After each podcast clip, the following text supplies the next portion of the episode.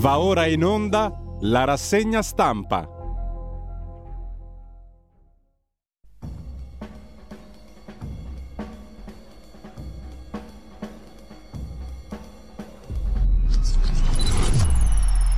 Giovedì 4 maggio, un cordiale buongiorno a tutte le ascoltatrici e a tutti gli ascoltatori. Sono le 7.31, siamo stavolta quasi in perfetto orario. Molti ospiti stamani, per cui andiamo velocissimi. Radiolibertà.net, la pagina Facebook di Radio Libertà, ansa.it che si apre come molti giornali sulla questione del raid su Kiev dopo il tentato attacco contro il Cremlino. In realtà l'apertura dei giornali è sul tentato attacco contro il Cremlino, esplosioni in seguito a Zaporizia e Odessa. Allarme aereo in molte regioni, nessuna vittima. Odessa abbattuti 12 droni su 15.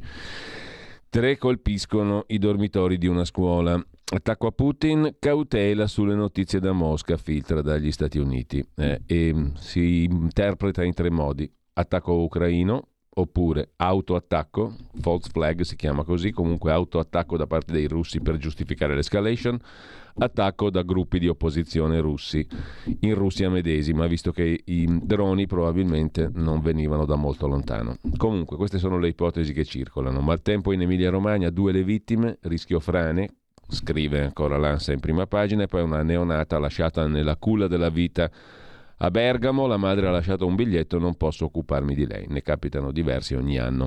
In questo periodo fa notizia. Strage in una scuola a Belgrado, 14enne uccide otto compagni, aveva la lista dei compagni da ammazzare. Secondo la legge serba il ragazzo non è punibile a meno di 14 anni, arrestati i familiari perché la pistola era della famiglia. Morto anche uno dei guardiani, altri sei ragazzi e un insegnante sono rimasti feriti. Il maxi blitz contro l'andrangheta in Europa, ne vedremo i riverberi italiani da qualche articolo di giornale di stamani.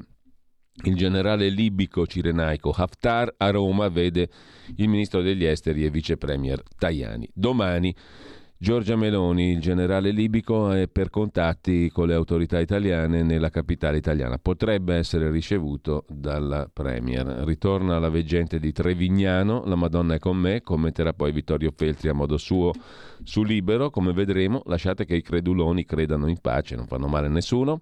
Arrestato in Canada l'uomo che vendeva kit per il suicidio. Morto invece il regista Alessandro Dalatri, regista di film e fiction televisive, 68 anni. E poi, sempre dalla prima pagina dell'agenzia ANSA di stamani, giornata della libertà di stampa, era ieri, l'Italia risale e supera addirittura gli Stati Uniti. Niente po' po' di meno. Uccisi 86 giornalisti. Il ministro San Giuliano dice credo che in Italia la stampa sia abbastanza libera. Cronaca, dalla Campania cade il cellulare nella vasca, era attaccato alla corrente per la ricarica, sedicenne muore folgorata. Conto alla rovescia per Re Carlo, le prove per l'incoronazione e con questo meno tasse sulle tredicesime, stabilizzare i fringe benefit è l'intento del vice ministro dell'economia Leo, con ciò lasciamo l'agenzia ANSA e mm, andiamo a vedere che cosa adesso? Andiamo a vedere subito alcune delle notizie del giorno le vediamo rapidamente. Cominciamo dalla casa Lega. L'intervista a Riccardo Molinari, presidente dei deputati leghisti, sul Corriere della Sera di oggi. Entrare illegalmente in Italia ora non conviene, commenta Molinari dopo il via libera alla fiducia sul cosiddetto decreto Cutro, ma il testo dovrà essere corretto perché limitava troppo i ricorsi dei migranti che vogliono aspirare a essere accolti in Italia. Il generale libico Haftar a Roma, incontri con Tajani e Meloni, il governo pensa intanto a un provvedimento ad hoc per superare l'articolo contestato che non avrebbe passato il vaglio di Sua Eccellenza il Presidente della Repubblica. Era giusto, dice Riccardo Molinari, capogruppo Lega alla Camera, dare un segnale chiaro ai trafficanti di uomini e anche a chi pensa di entrare in modo illegale. Ora davvero non conviene. Commenta così Molinari la conversione in legge del cosiddetto decreto Cutro. Grande successo per la Lega. Sono tornati i decreti Salvini. Lo avevamo promesso in campagna elettorale, mantenuto. Il ritorno dei decreti sicurezza significa che chi trasporta le persone oggi rischia anche 30 anni di carcere ed è un segnale forte contro il business dell'accoglienza. Cosa diversa dall'accoglienza. Il Presidente della Repubblica può fare dei rilievi? Non credo. Il contenuto dei decreti era già legge nel 19. Il Presidente Mattarella aveva già fatto alcune osservazioni di cui si era tenuto conto allora. I punti criticati non ci sono neanche oggi oggi. Gli arrivi continuano perché le norme non erano più in vigore, abolite dal ministro Lamorgese.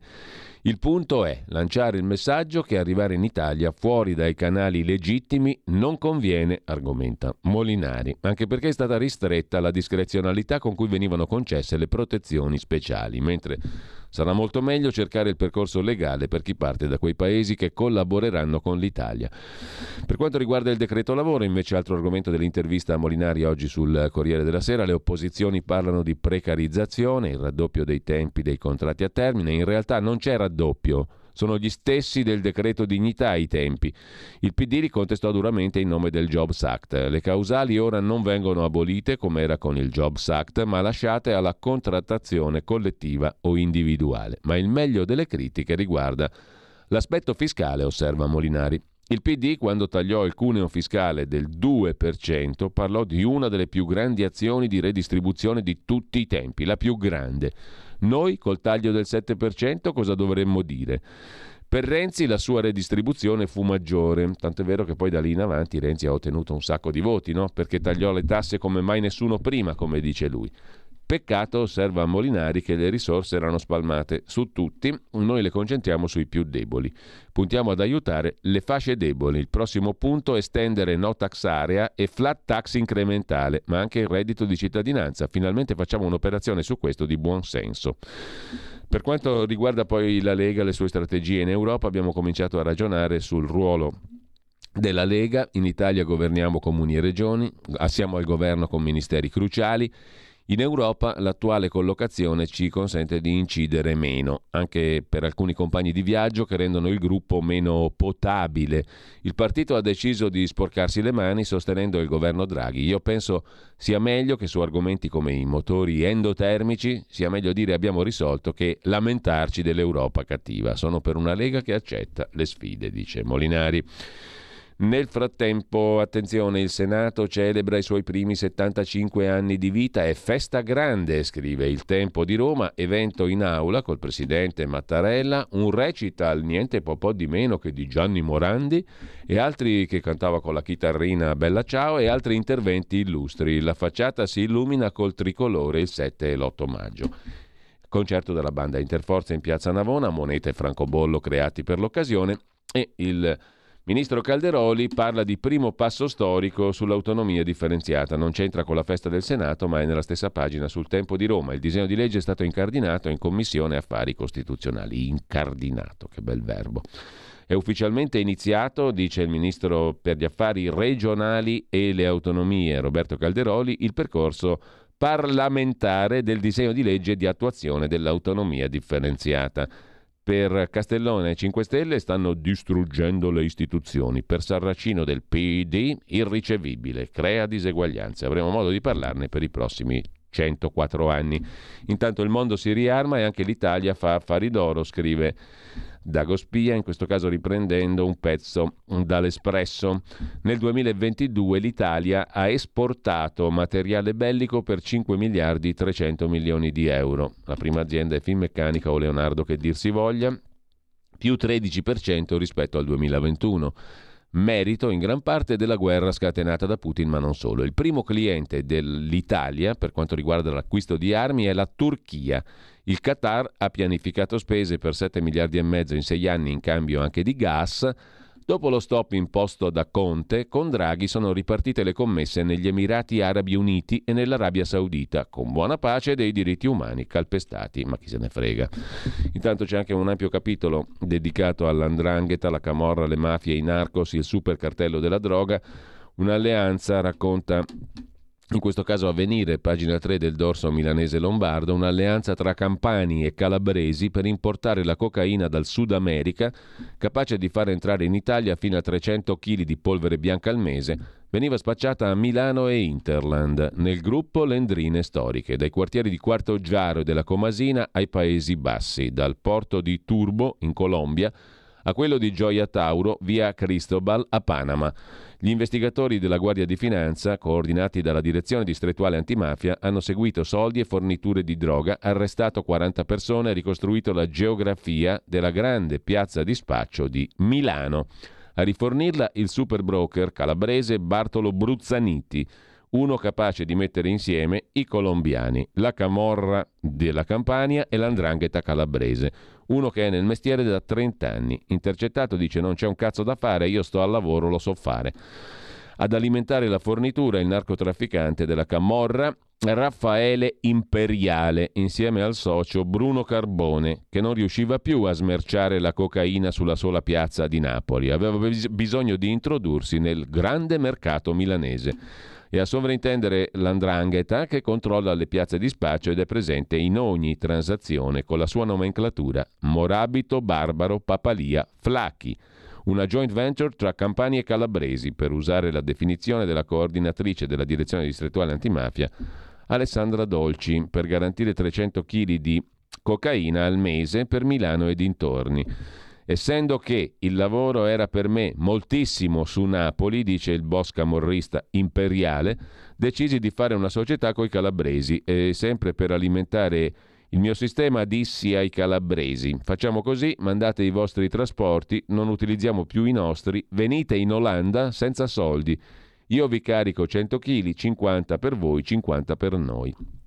Per non intensificare il mercato napoletano, dice ancora Raffaele Imperiale, il narcotrafficante della Camorra, per non intensificare il mercato a Napoli cerchiamo di prendere il mercato di Milano. Abbiamo i Morabito, i Bruzzaniti che sono i più forti, sono una famiglia storica su Milano. Sonny, Bartolo, non ha mai avuto problemi di vendita sul territorio lombardo. La strategia mia, essendo il mercato napoletano piccolo, sono sempre le stesse persone.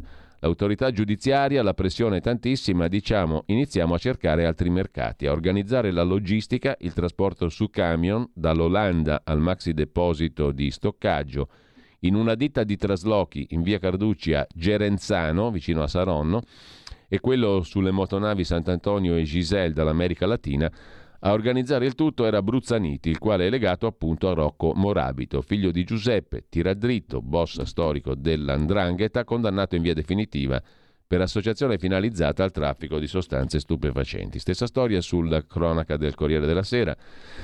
Nel dorso milanese, Milano mi spetta di diritto le mani dei boss sulla città. Blitz da 40 arresti di indrangheta. Il capo Bruzzaniti, qui arriva il 60% della cocaina di giù. I trafficanti Rocco Morabito, Raffaele Imperiale, Camorra. Pochi giorni dopo la rocambolesca evasione, nel giugno 19, dal carcere di Montevideo, il narcotrafficante calabrese Rocco Morabito, detto Utamunga, che sembra una roba africana, che negli anni 90 trafficava tonnellate di cocaina a Milano, Ebbene, il morabito Rocco compare nelle chat criptate, chiede sostegno per la sua latitanza dorata. Nickname Il Ritorno. Subito il boss Bartolo Bruzzaniti, 47enne, detto Gargiazza, erede delle famiglie di Indrangheta di Africo, Reggio Calabria, invia i soldi in quantità. Sono i soldi della droga che la mafia calabrese traffica in Lombardia.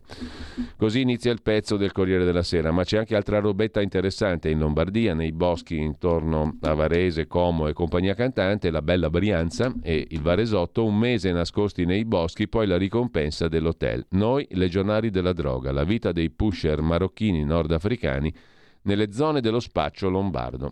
Ma i clienti chi sono? Chi è che tira di cocaina e usa la droga? Chi è che compra da questi bei soggetti? Martedì scorso, dopo una ricerca frenetica, la conclusione dell'ultimo blitz contro le bande armate della droga nei boschi di Varese. Dieci gli arresti nell'inchiesta coordinata dalla Procura di Busto Arsizio. Per quanto concerne invece le inchieste quelle corpose, grosse, la direzione investigativa antimafia ha detto, questo lo riporta il Fatto Quotidiano, che Graviano copre Berlusconi e non vuole tradirlo perché sarà pur fallita la trattativa Stato-mafia e finita in una bufala.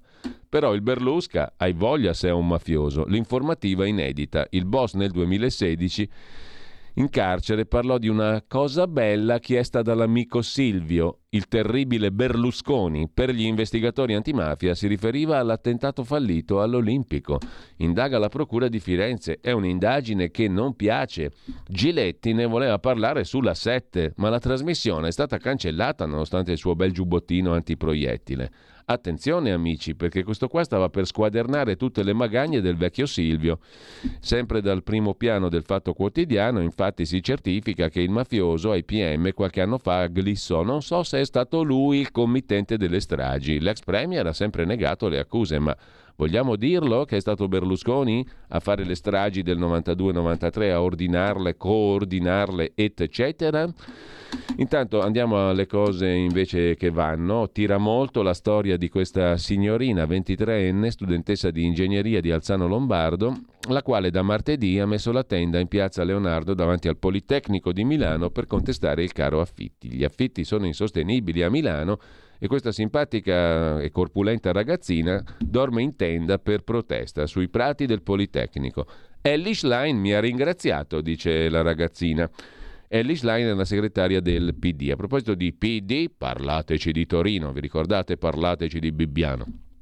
Mo parlateci un po' di Torino e dell'onorevole Laus. Spreco di soldi pubblici nella cooperativa rossa. Indagato deputato del PD, l'ex senatore, presidente del Consiglio regionale Mauro Laus.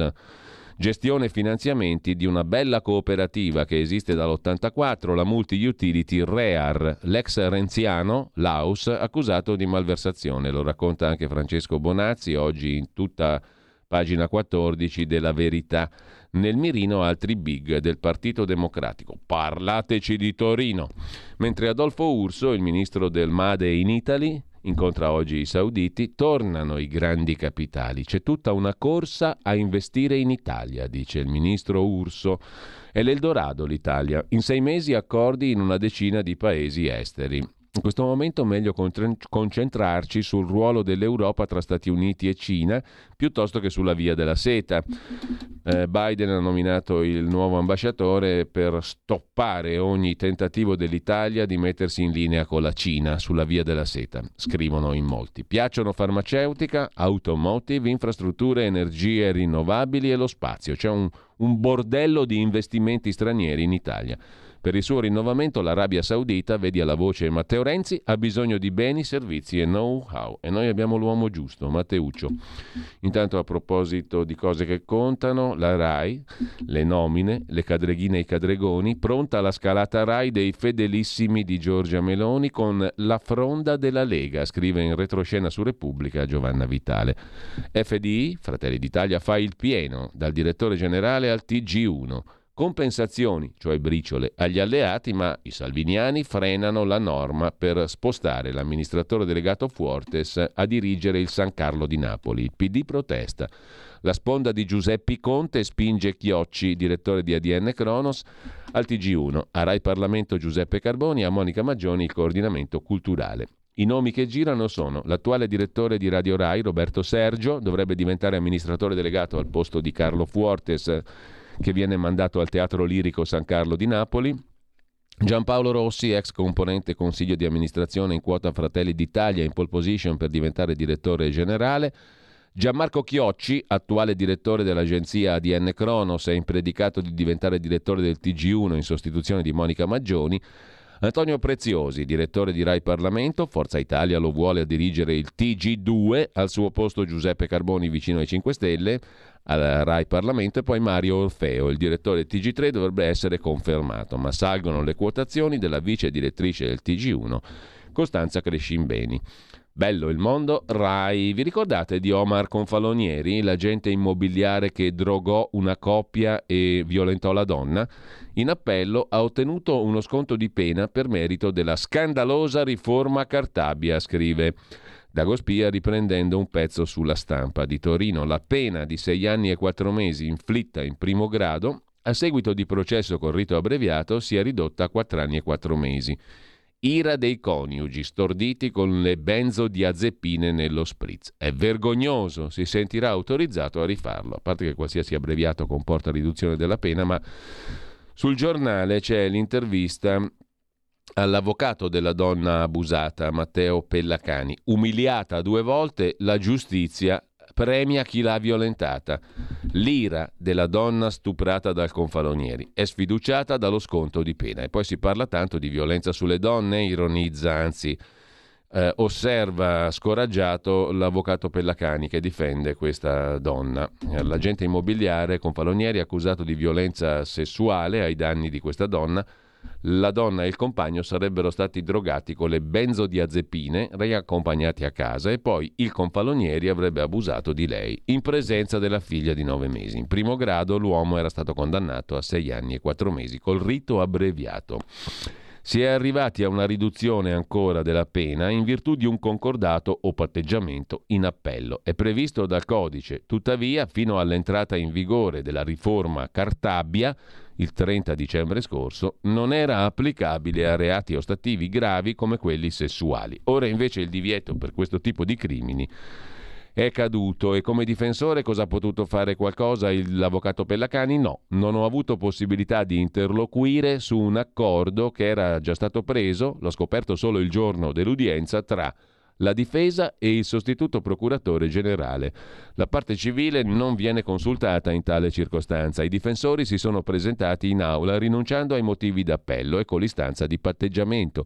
La Corte avrebbe potuto rigettarla motivando la decisione, ma non l'ha fatto e ha accolto la richiesta di equiparare le attenuanti generiche alle aggravanti. Da qui la riduzione di pena. A proposito di Tribunale di Milano, il pastrocchio combinato sul processo Eni Nigeria non ferma la carriera di un illustre pubblico ministero di Milano, Fabio De Pasquale. Il pubblico ministero De Pasquale è stato confermato per altri quattro anni, in realtà dal 21 fino al 25, retroattivamente e per i restanti anni da qui al 25 come procuratore aggiunto di Milano. Il Consiglio giudiziario ha riconosciuto che il dottor De Pasquale è stato non imparziale perché ha sottovalutato le prove su Armanna e Amara, potenzialmente favorevoli a Leni, cioè ha tenute buone le testimonianze di questi due che erano due farlocconi perché gli facevano comodo a lui nell'accusa contro Leni. Ma questa condotta sarebbe stata un caso isolato nella sua integerrima carriera e si è verificata soltanto in quel processo, per cui nulla osta a riconfermare il dottor De Pasquale, procuratore aggiunto. A proposito invece di indagini, parlateci di Torino, al di là delle supercazzole di Ellis Line, nel PD tempeste e veleni, scrive ancora Dagospia in una sua nota una dagonota. L'ultimo motivo di tensione è l'inchiesta dei PM di Torino in cui è indagato il deputato Mauro Laus, area Guerini Bonaccini. Era il candidato dell'area Guerini Bonaccini alle regionali in Piemonte per il prossimo anno 2024. Ora l'ex ministro Boccia, burattinaio di Ellis Line, apre la strada a un candidato che metterebbe d'accordo il PD e i 5 Stelle, Guido Saracco, rettore del Politecnico di Torino. Nel frattempo l'intelligenza artificiale, rimanendo ad Agospia, sta rimpiazzando migliaia di figure professionali, lo ha scritto Claudia Guasco sul messaggero, riprende il sito di Roberto D'Agostino. Si stima che l'intelligenza artificiale trasformerà l'80% degli impieghi in circolazione. A rischio soprattutto i dipendenti di settore dove, dei settori dove i sistemi informatici sono più rapidi e precisi degli esseri viventi, come gli operatori di telemarketing, gli impiegati di banca, i commercialisti, ma anche lavori creativi come fotografi e scrittori. Quindi, caro Federico Borsari, che saluto e ringrazio in regia, tu sarai sostituito, come me, da un robottino guidato dall'intelligenza artificiale, che sarà molto più intelligente, simpatico e professionale sia di te che di me.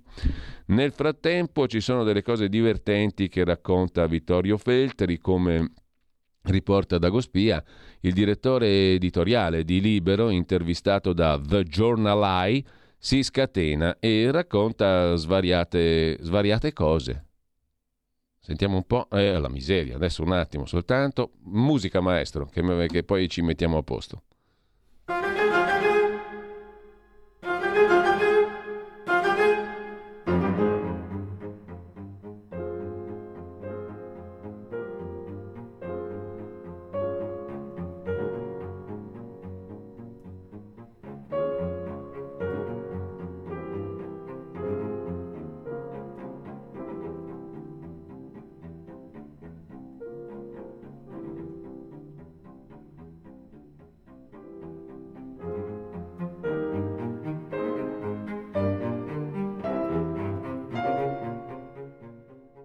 Torniamo sul calendario musicale. Intanto, dicevamo, Dagospia eh, si occupa di Vittorio Feltri che ha raccontato in un video a The Journal Eye, trovatelo su eh, TikTok, eh, ha raccontato un po' di cose interessanti.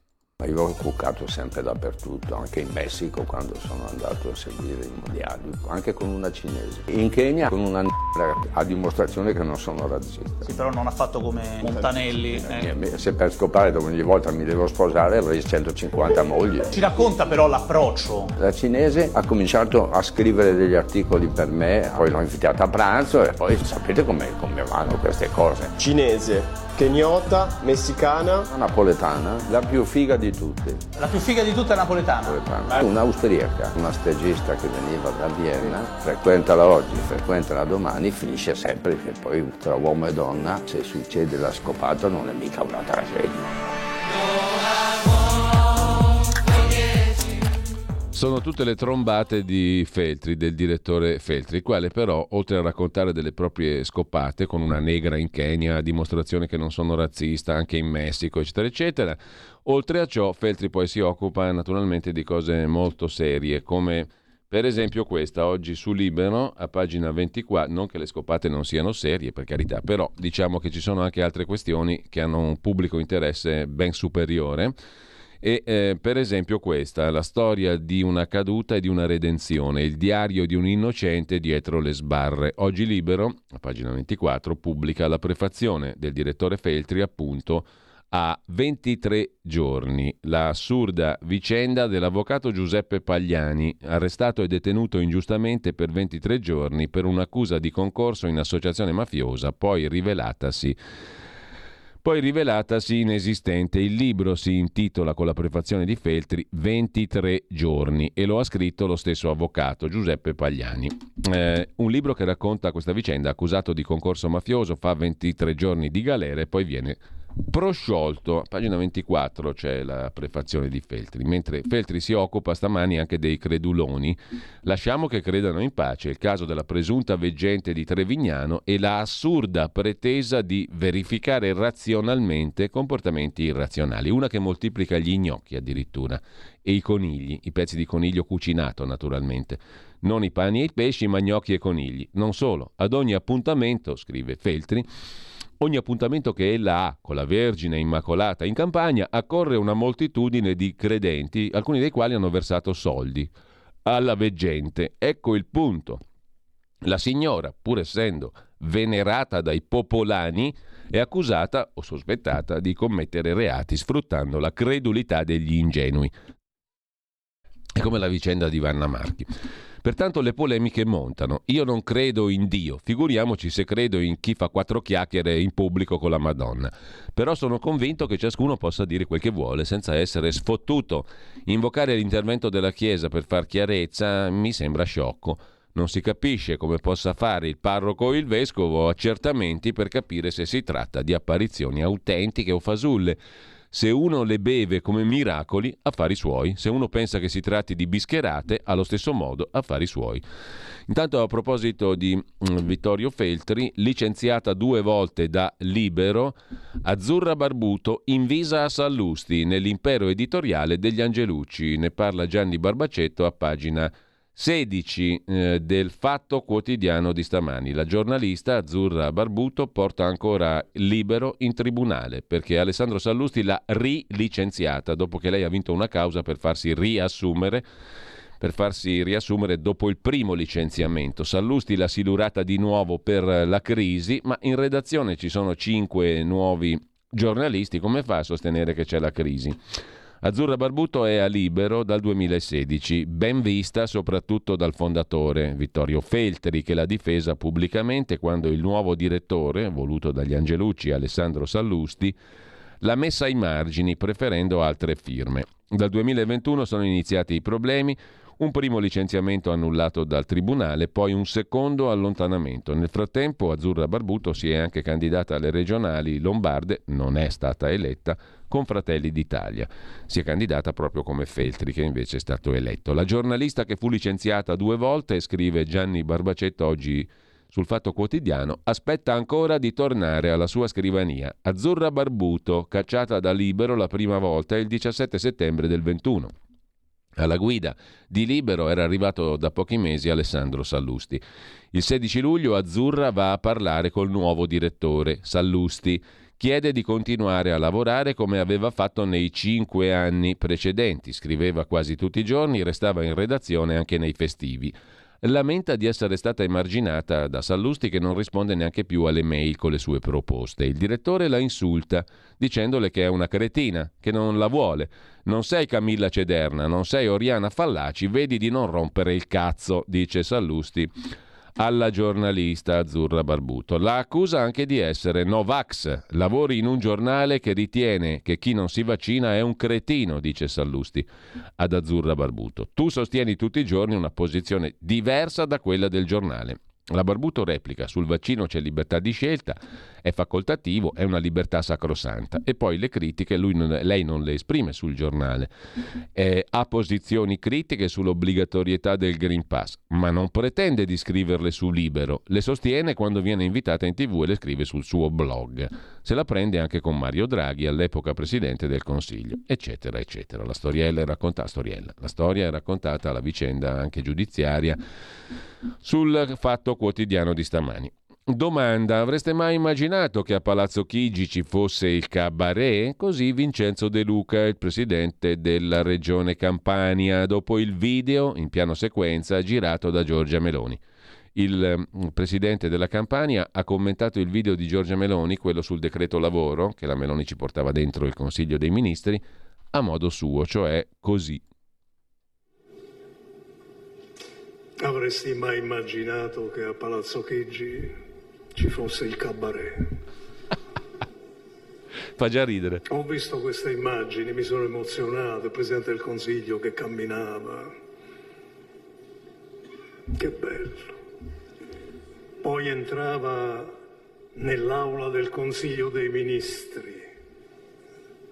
Suonava la campanella e tutti i ministri che battevano le manine.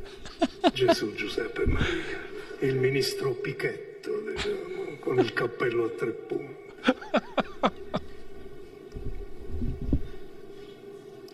Mi sono ricordato i ricordi, Heidi, Heidi. Heidi. Ti sorridono in mondo. Le caprette ti sorridono, ma in quale paese del mondo, santo Dio? Ma in quale paese del mondo? Ci riduciamo al cabaret, dobbiamo avere fiducia di chi? Ovviamente devo dirti per onestà intellettuale che il panorama è desertificato a 360 gradi. è fantastico De Luca, non si sa se sia meglio De Luca o Crozza. Beh, io ho un'opinione, è meglio De Luca ma cento volte, centomila volte rispetto a Maurizio Crozza. Piccola pausa.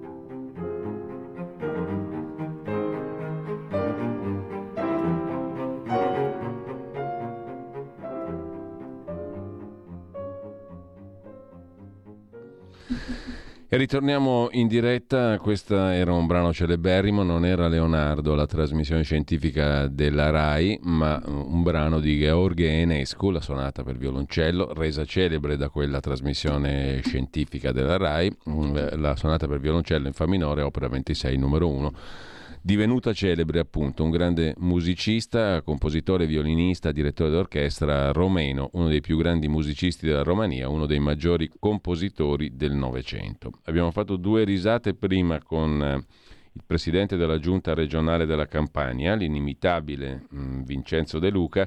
C'è poco da ridere però perché eh, stamani vogliamo tornare, anzi io mh, mm, desidero tornare a mh, mm, Carlo Calcagni, che è diventato un nostro amico, colonnello Carlo Calcagni, il quale celebra a modo suo la ricorrenza di oggi. Oggi è il 4 maggio, il 4 maggio del 1861, un provvedimento del ministro della guerra dell'epoca, Manfredo Fanti, decretava la fine dell'armata sarda e la nascita dell'esercito italiano, a poche settimane dalla proclamazione dell'unità d'Italia. Oggi insomma è la festa dell'esercito italiano. Carlo, buongiorno innanzitutto. Buona mattina. La storia, la storia di Carlo Calcagni, probabilmente molti delle ascoltatrici e degli ascoltatori già la conoscono, è una storia che non faremo cadere perché deve avere un buon fine, un buon esito che è quello che pretende giustamente Carlo Calcagni, che ha dato lustro all'esercito italiano, si è intossicato, marcio, permettimi Carlo di usare questo brutto aggettivo, a causa dell'uranio impoverito, perché nessuno lo ha avvertito come tanti altri soldati italiani che nel lontano 96 avrebbe avuto a che fare con questo schifo, con questa cosa terribile, con questo killer invisibile che è l'uranio impoverito usato nella missione in Bosnia e da lì in avanti. Mm, eh, la questione riguarda 8.000 e passa eh, soldati italiani, cittadini italiani, eh, riguarda 400 morti e le loro famiglie, riguarda tutte le famiglie di queste 8.400 persone minimo. Sono un esercito veramente, permettetemi di usare questa parola, eh, un esercito di persone, di nostri concittadini che chiedono giustamente che sia riconosciuta questa tragedia a tutto tondo, che sia riconosciuta fino in fondo, che si ammetta pubblicamente, che ci si scusi pubblicamente perché non sono state date loro le giuste istruzioni. Fin dal 1996 almeno, no? quando inizia la tua storia, Carlo. Uh, e, mh, io vorrei che tu mi hai mandato dei messaggi ieri pomeriggio che mi hanno molto colpito, perché tu ieri hai fatto un'intera giornata, come ti capita di fare, mi sembra un giorno alla settimana almeno, no? Sì, e guarda, mentre eh. noi parliamo forse sentirete qualche rumore di fiale, eh. perché so, so, da, dalle sei e mezza, sette di stamattina sto sistemando le terapie che ovvio dopo quel trattamento di ieri in cui mi viene tolto e buttato via più di 3 litri di plasma, eh, io devo poi effettuare no, no, no, eh, Carlo, Carlo, Carlo perdonami, eh. perdonami, Carlo, tu adesso ci racconti esattamente come si svolge la tua settimana, perché da vent'anni a questa parte tu stai facendo una vita d'inferno sotto il profilo sanitario e degli adempimenti sanitari sì, che tutti i giorni... Perdonami Carlo, aspetta, aspetta, aspetta, un, aspetta un attimo, aspetta un attimo, poi ti lascio subito la parola, l'introduco soltanto perché mi ha molto colpito quello che mi hai detto ieri e ho sentito anche tutto il peso e la fatica, perché immaginatevi cosa vuol dire per anni e anni e anni, vent'anni, fare una vita di questo genere che adesso Carlo ci descrive perché lo dobbiamo a chi ci ascolta, è altro che festa dell'esercito, cioè ehm, qua bisogna che si riconoscano uh, le cose per come stanno, che si sia onesti, che si dica la verità, altro che festa, perché la festa può arrivare solo quando le cose sono messe a posto. Qua non c'è niente che sia a posto da questo punto di vista. Che vita fai tu da vent'anni a questa parte? Cosa hai fatto ieri? Perché tu ieri sei entrato a un'ora della mattina e sei uscito a un'ora della sera da una da un trattamento sanitario molto pesante. Io te lo chiedo non per ispirare pietà a chi ci ascolta, ma per raccontare da un, pu- da un punto di vista di... No, ecco, lascia perdere, ma per dire proprio da un punto di vista di cronaca che cavolo di vita ti tocca fare da quando sei stato avvelenato dall'uranio impoverito, perché nessuno ti ha detto a te come a tanti altri che andavate su un teatro di guerra dove c'era quella roba lì usata dagli americani. Sì, allora partiamo da questo noi abbiamo ricevuto un ordine, uno dei tanti, uno di quelli a cui sei abituato quotidianamente a dire comandi signor sì e fare semplicemente il tuo dovere, cercando di farlo al meglio. cercando di mettere sempre il massimo dell'impegno e, e fare del tuo meglio mettendo in campo la tua professionalità, quello a cui sei stato addestrato. Un po' quello che oggi continuo a fare facendo il mio dovere nonostante tutto, perché non è necessario avere una divisa per fare il proprio dovere, ma ogni cittadino italiano, anche i nostri figli, sono chiamati a fare il proprio dovere, che oggi è quello di, di studiare, no? Di studiare eh, perché è quello che poi li renderà liberi, quello che la cultura gli permetterà di realizzare anche i loro sogni. E quindi noi abbiamo eseguito quell'ordine, purtroppo non siamo stati tutelati, non siamo stati informati, non abbiamo ricevuto le mm. protezioni necessarie. Queste sono le parole di, delle tantissime centinaia di sentenze sì. di condanna nei confronti del Ministero della Difesa, quindi non lo dice Carlo Calcagni, lo dice ormai anche la Cassazione. Il Ministero non ha tutelato i propri uomini, non ha informato, poiché sapevano, ma hanno taciuto e hanno per cui evita- non hanno evitato che questo accadesse, tutto questo contaminarsi, mm. invadere le proprie cellule con un nemico che era invisibile a noi, che non eravamo a conoscenza, proprio perché non informati, e che però è stato molto molto efficace, un nemico altamente Carlo, efficace. Carlo, perché ti hanno tolto un nome e cognome nonostante si debba ancora tacere dopo oltre vent'anni, eh, ha un nome e cognome si chiama Uranio Impoverito. Perché, ha... perché ti hanno tolto la divisa? Ah, questo è l'ultimo, l'ultimo degli eventi di questi 20 anni di battaglia. Ovviamente la malattia fortunatamente non mi ha fermato, mi ha, ha distrutto fisicamente, mentalmente, ma non mi ha sconfitto proprio perché io non mi sono arreso alla malattia, anzi dalla fragilità ho cercato di, di tirar fuori anche un punto di forza. Ma poi, dicevo, sei un guerriero, tutti mi riconoscono questo. E sono stato addestrato a fare il guerriero, per cui eh, voglio, faccio solo quello che mi riesce a fare meglio, quello che dovrebbe essere sfruttato mm. dalle istituzioni, eh, le mie capacità, le mie competenze, tutto quell'addestramento, quelle eh, che io ho imparato nella mia carriera da paracadutista prima, oltre che da ufficiale, ma eh, da pilota istruttore poi, ma ti ammali e non servi più a nulla, non è così perché possiamo fare mm. ancora tanto. Quindi queste battaglie dopo aver Finalmente, dopo 17 anni di malattia, ho scoperto il perché di tanto ostruzionismo. Si è chiuso quello che si usa dire il cerchio, no? Sì. Perché prima puoi avere solo sospetti, dici ma mm. come mai tutto questo ostruzionismo? Perché non si vuole ammettere? Perché mi negano dei diritti che la legge riconosce?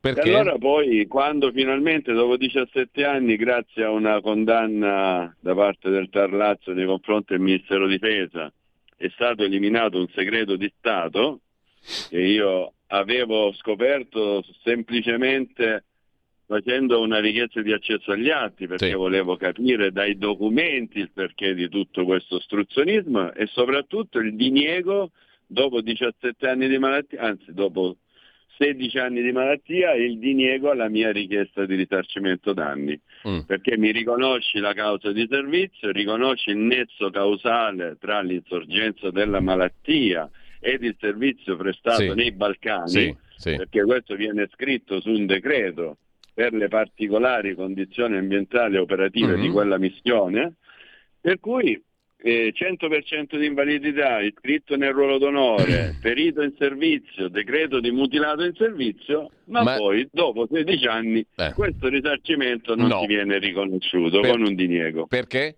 E allora volendo capire... Eh.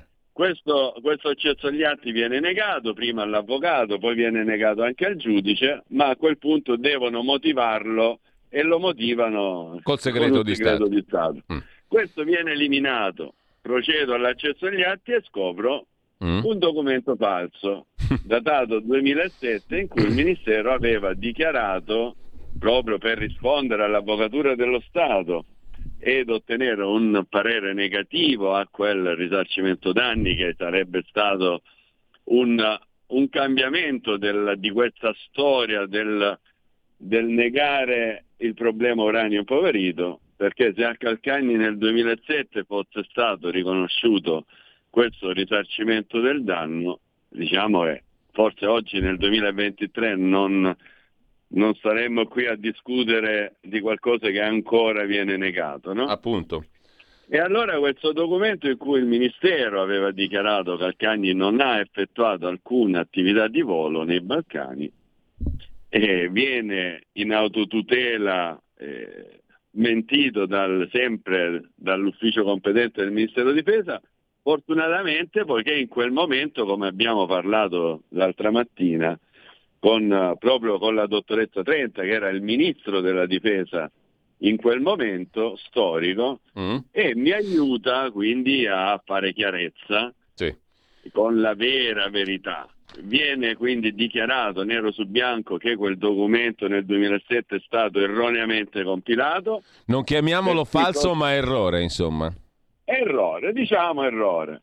Mm. Per cui finalmente c'è una dichiarazione. È un errore che eh, certificava il falso, mettiamola così. Quindi, quindi diciamo finalmente mm. quel documento che aveva dato origine a un parere negativo dell'Avvocatura sta- dello Stato e quindi al diniego del risarcimento danni e si dichiara, si sostituisce quel documento con eh, la reale verità ma quel risarcimento comunque non verrà dato perché il ministro della difesa Elisabetta Trenta aveva dato ordine all'ufficio competente di chiudere la pratica. Fra l'altro mi ero dato disponibile a chiuderla con qualunque somma di denaro, anche simbolica, anche, anche un euro. Un euro simbolico, perché io cercavo solo il rispetto e chiarezza e le scuse pubbliche dello Stato ma eh, sostituito il ministro l'ufficio competente si dimentica degli ordini ricevuti e quindi il diniego resta tale nonostante un parere negativo eh, che non ha più alcun e valore. quindi Carlo passiamo dal 19 ministro 30 a oggi. E quindi nel frattempo passa Però perché tu perdi, perché tu perdi, perché tu perdi la divisa? Mandato, perché tu perdi la divisa, Carlo? che non mi dà ascolto, non mm. mi permette neanche di conferire con lui, altrettanto fanno i capi di Stato Maggiore dell'esercito e della difesa, non vengo ascoltato nessuno e nel maggio del 2021, dopo aver rischiato di morire nel giro di 30 giorni ben due volte, a quel punto ho detto no, io prima di morire devo comunque fare chiarezza, devo chiudere questa storia perché non voglio lasciare cose in sospeso e allora decido di denunciare il tutto attraverso le la iene. trasmissione televisiva Le Iene. Sì.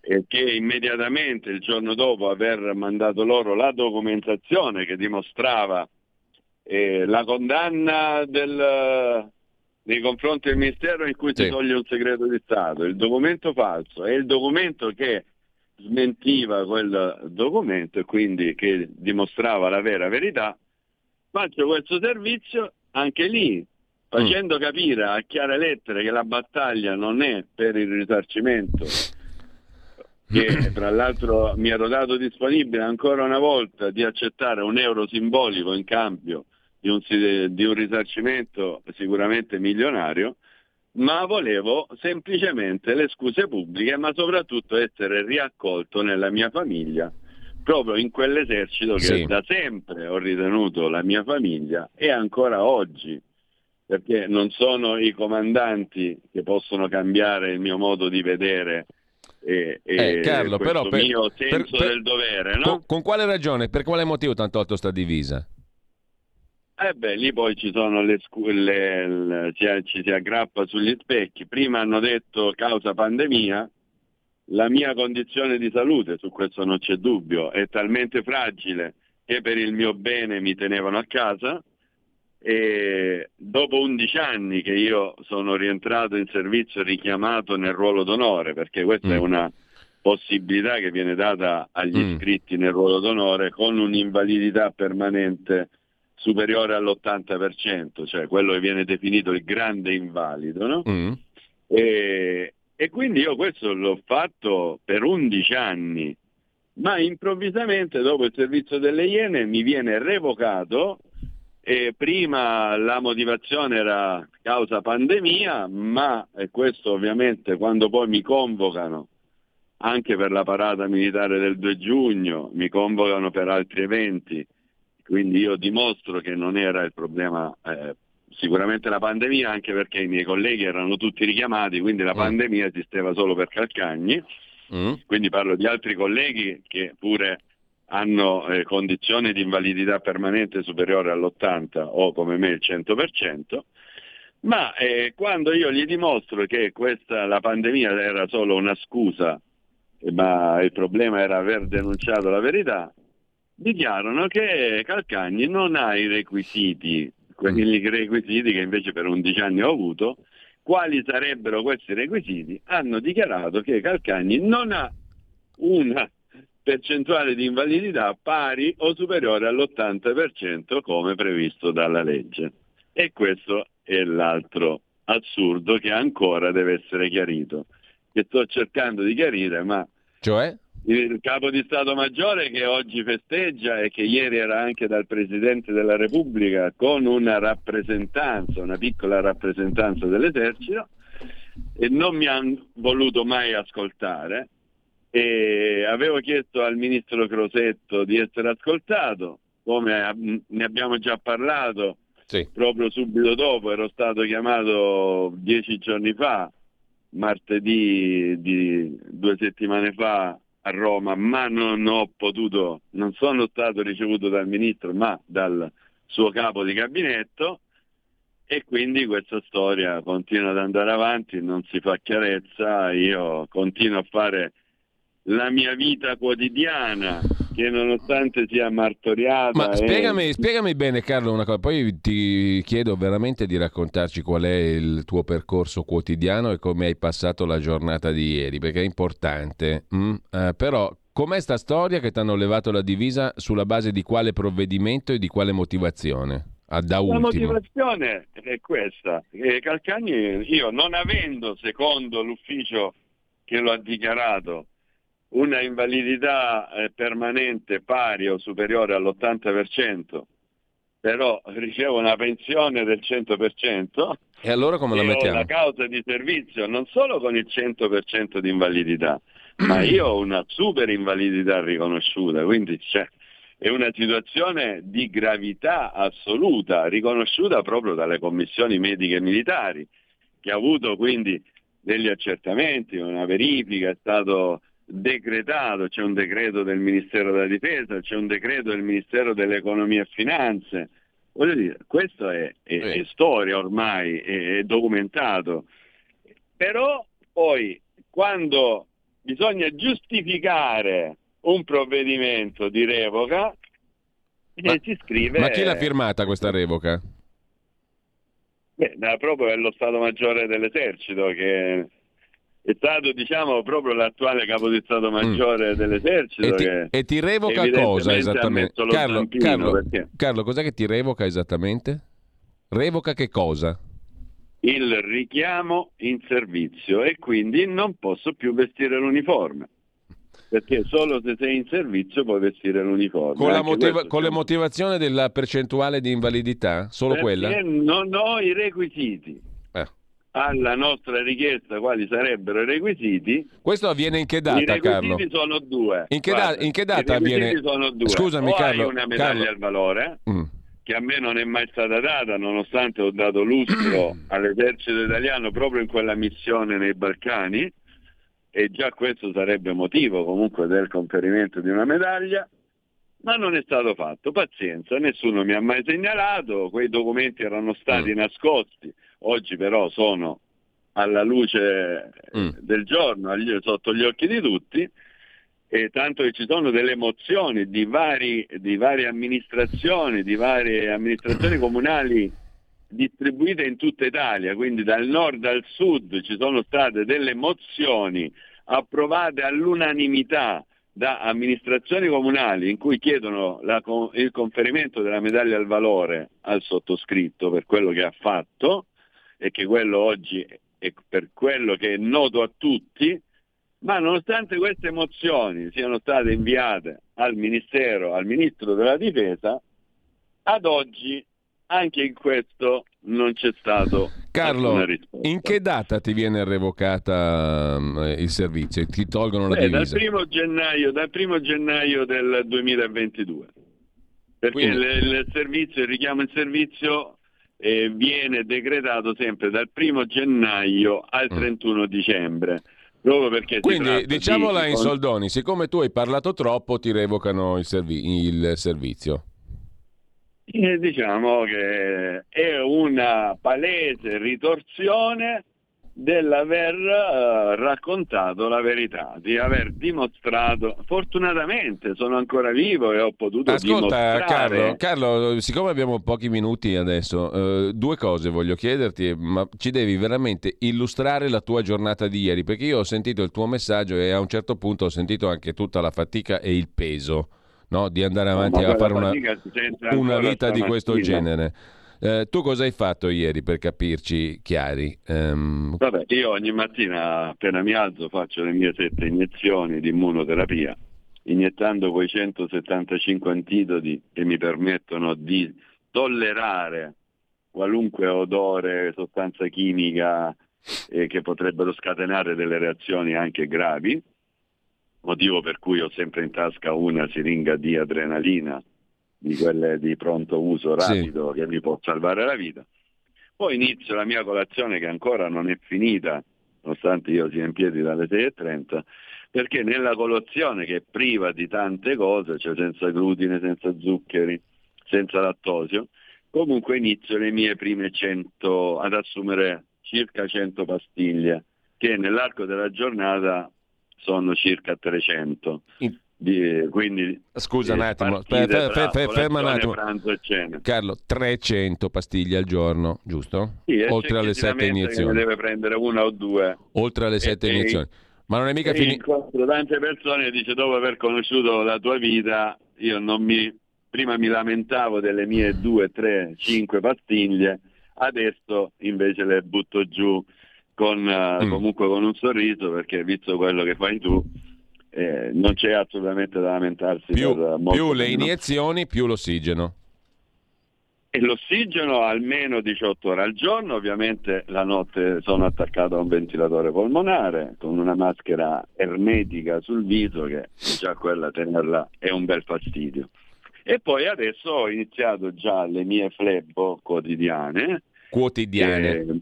Che mi, mi, mi, prendono dalle 4 alle 5 ore al giorno. Tutti i giorni. Quindi, quindi diciamo c'è anche la gestione del tempo che deve essere fatta sfruttandolo al massimo, ecco perché do valore al mio tempo e stimolo i ragazzi nelle scuole a non farlo andare via così a vuoto perché poi quando ti rendi conto che la tua vita ti sta scappando di mano, ne capisci veramente l'importanza, invece bisogna capirla quando si è nel pieno delle proprie possibilità. No?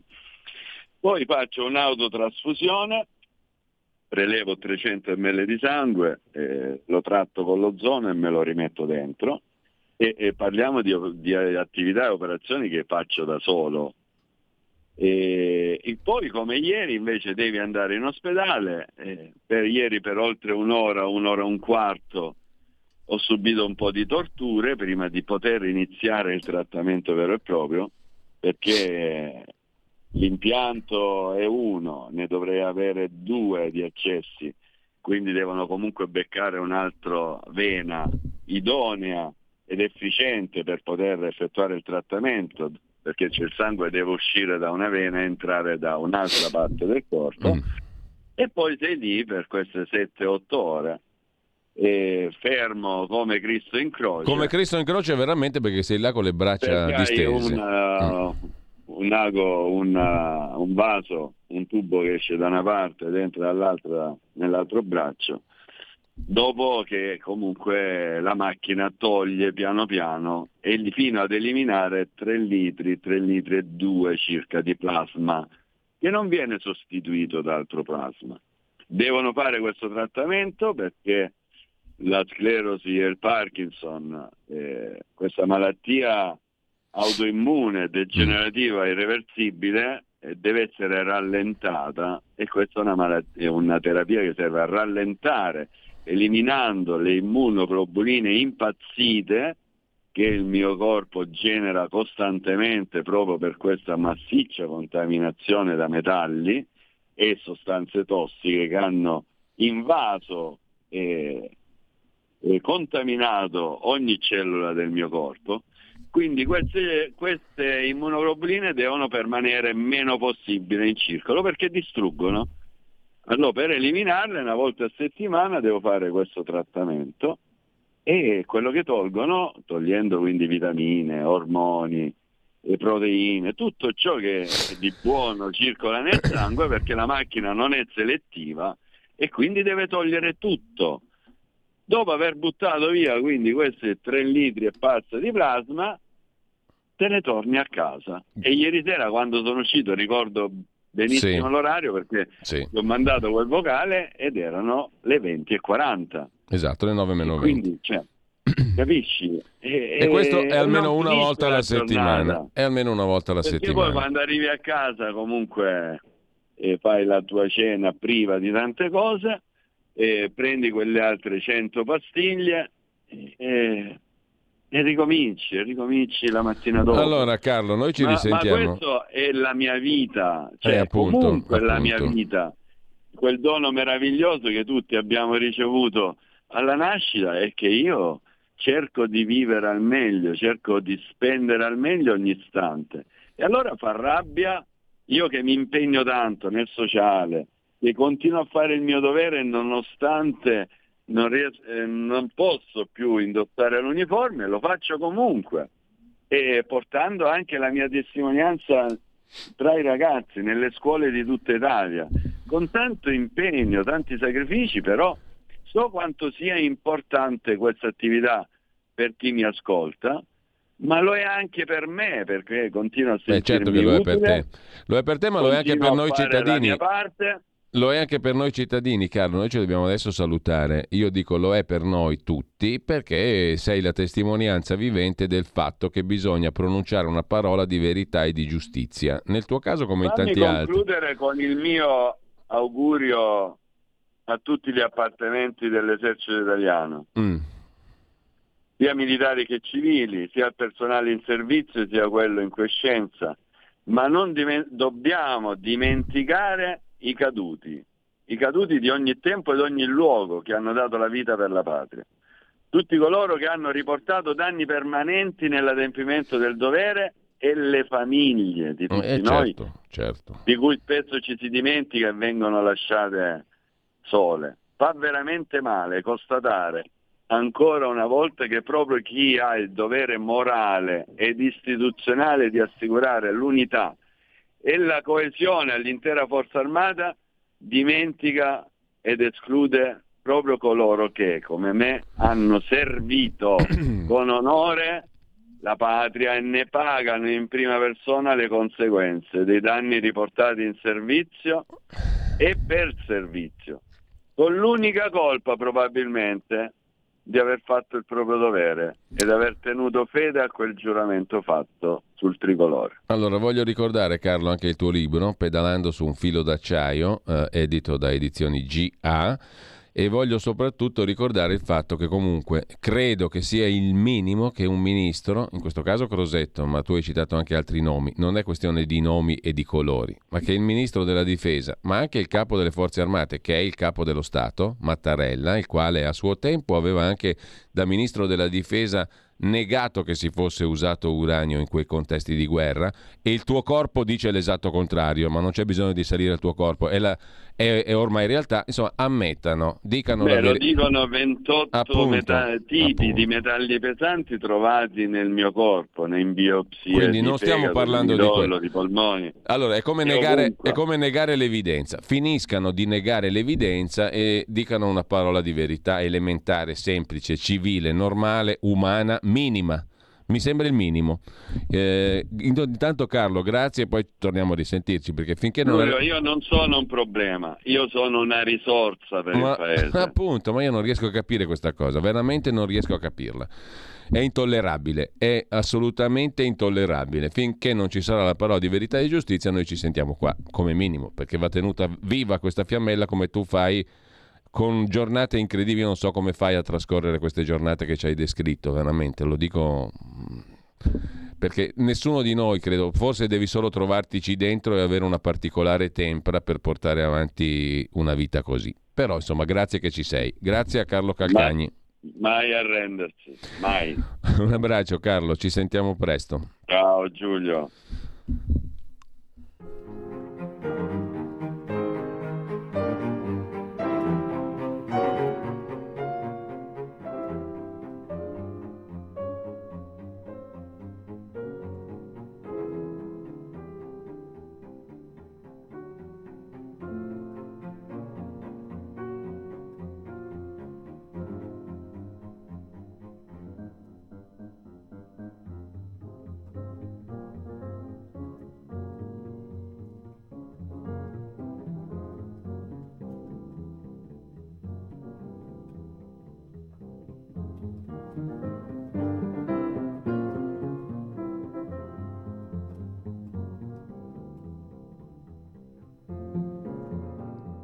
Allora, lasciamo di nuovo questa meravigliosa sonata per violoncello in Fa minore, opera 26, numero 1, il secondo movimento, l'allegro molto moderato di Gheorghe Enescu, che moriva oggi il 4 maggio 1955 a Parigi. Non è Leonardo, non è la RAI, siamo invece a celebrare questo compositore, violinista, pianista, direttore d'orchestra rumeno, appunto considerato uno dei più grandi musicisti e compositori del XX secolo. Questa sonata è diventata famosa per quello, per la sigla RAI, però eh, è ben altro. Intanto mh, torniamo alla rassegna stampa, anche se poi avremo un altro ospite che ci spiegherà tutto esattamente cosa è successo eh, in quel del Cremlino, perché ne sa tutto e ne sa di più. Lui ne sa moltissimo, anche se se l'è cavata giudiziariamente, gli è andata veramente di fortuna. E comunque ci spiegherà tutto lui. Quali sono i retroscena dell'attacco al Cremlino, il um, drone o quel che sia contro Putin. Eh, intanto torniamo alle notizie del giorno. Eravamo rimasti al cabaret commentato dal presidente della campagna, De Luca, invece da prima comunicazione, primaonline.it, sull'intelligenza artificiale, la Casa Bianca Joe Biden e la sua vice Kamala Harris hanno convocato Google e Microsoft per domani, anzi per oggi credo, presenti anche i vertici di OpenAI, che mh, è il padre e la madre insomma, di ChatGPT, e Anthropic, l'altro sistema dedicato all'intelligenza artificiale, un'altra start-up.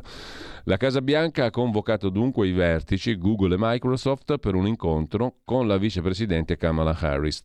Tema gli sviluppi dell'intelligenza artificiale, con i rappresentanti appunto di OpenAI, fondata a suo tempo da Elon Musk e generatrice di ChatGPT, e Anthropic, un'altra azienda dedicata a questo settore dell'intelligenza artificiale. Ad anticiparlo l'agenzia Reuters che ha segnalato che all'incontro dovrebbero partecipare il capo dello staff del presidente, il vice, il consigliere per la sicurezza nazionale, eccetera. La pianificazione dell'incontro è dopo settimane in cui il tema dell'intelligenza artificiale e dei suoi sviluppi sta tenendo sempre più banco. A preoccupare i rischi legati allo sviluppo di sistemi sempre più sofisticati, scrive Prima Comunicazione, in un contesto non regolamentato, con timori che coinvolgono la privacy, la sicurezza nazionale, l'istruzione. Lo stesso presidente Biden ad aprile aveva espresso i suoi timori invitando le big tech, le aziende tecnologiche, a essere più prudenti quando rendono pubblici i loro prodotti e a farlo solo se convinti della loro sicurezza. La scorsa settimana la sicurezza interna americana ha creato una task force per studiare l'intelligenza artificiale e individuare punti deboli della nuova tecnologia per indirizzare l'azione di governo. Attenzione sul tema anche in Europa. L'Unione Europea ha convocato una task force dei garanti privacy per adottare una linea comune su casi come quello di chat GPT e l'Eurocamera vota tra una settimana normative più stringenti sull'intelligenza artificiale. Nel frattempo arriva la fiera della provetta e non solo, ci racconta oggi il quotidiano Avvenire. A Milano il 20 e il 21 maggio fa tappa Wish for a Baby, desiderio di un bimbo. È un evento internazionale che offre servizi per chi cerca figli in laboratorio, ma forse anche con madri surrogate, che sarebbe vietato ovviamente. A volte ritornano, scrive Avvenire uguale la sede, lo spazio espositivo per eventi East End Studios di via Mecenate, periferia est di Milano, dove tra l'altro inizia la convention di Forza Italia eh, domani e dopo. Comunque, identica la data, il terzo weekend di maggio, quest'anno 20 e 21, sabato e domenica 20 e 21 maggio, cambia solo il nome. Nel 2022 era Un sogno chiamato bebè, quest'anno si chiama Wish for a Baby, desiderio di un bambino. Si tratta della fiera della maternità in provetta e delle tecniche di procreazione assistita che fa tappa in diverse capitali europee. Finora non a Milano perché nel 22 la fiera era stata annullata dopo numerose proteste anche di movimenti femministi le stesse proteste che hanno già annunciato, gli stessi movimenti che hanno già annunciato per il 20 maggio un presidio contro la fiera mercato dei bambini. Per chi cerca figli in laboratorio, ma forse anche con madri surrogate, forse che sarebbe vietato appunto. Mentre racconta una storia una storia di disagio massimo, la stampa di oggi a pagina 17, la storia di un cittadino prigioniero eh, a casa sua. È il dramma di un 59enne di Torino. Dopo l'amputazione delle gambe è costretto a strisciare sulle scale per lasciare l'abitazione. Attende l'invalidità per avere il montacarichi. Oltre alla fatica è un'umiliazione, scrive la stampa citando le parole del signor Maurizio Mangiapane, 59enne, che deve strisciare letteralmente sulle scale e facendo forza sulle braccia per arrivare in un cortile dove lascia la carrozzella o per entrare in casa. Dice la moglie abbiamo pensato di trasferirci ma gli affitti sono alti, non ci è possibile. Non ho più le gambe, cosa c'è da accertare? I miei figli hanno rinunciato a vivere da soli per aiutarmi. Mi vergogno a dover uscire così, ma non posso stare sempre chiuso in casa, altrimenti divento pazzo, dice il signor Maurizio Chieri, Torino. Lasciamo la stampa e andiamo velocemente ad analisidifesa.it, mm, il sito diretto da Gian Andrea Gaiani, sul quale vi segnalo un articolo di Mirko Molteni sulla guerra in Sudan. La guerra dell'oro, eh, scrive Molteni. Nelle ultime settimane i fragili equilibri del Sudan sono saltati con notevole spargimento di sangue. Un paese già nei decenni passati martoriato da guerre civili endemiche come quella eh, in cui in Darfur, nella sua parte occidentale, e quella nella sua porzione meridionale, sfociata nel 2011 nella secessione e nell'indipendenza del Sud Sudan. Un paese che si ritrova ancora una volta a campo di battaglia, complici influenze esterne. Alla lotta per il potere, scoppiata fra l'esercito regolare del generale Abdel Fattah al-Burhan e le forze speciali RSF del generale Mohammed Hamdan Dagalo detto Hemeti, fa da sfondo l'interesse delle potenze straniere per i giacimenti d'oro e di petrolio del paese, nonché per la sua posizione strategica di crocevia fra il Sahel, il Corno d'Africa e il Mar Rosso, sulla via fra Suez, cioè il Mediterraneo, e l'Oceano Indiano. Una crisi, scrive Mirko Molteni su analisidifesa.it, che può fare da detonatore in una regione già problematica. Adesso ci fermiamo un attimo e poi apriamo un altro capitolo interessante nella nostra mattinata.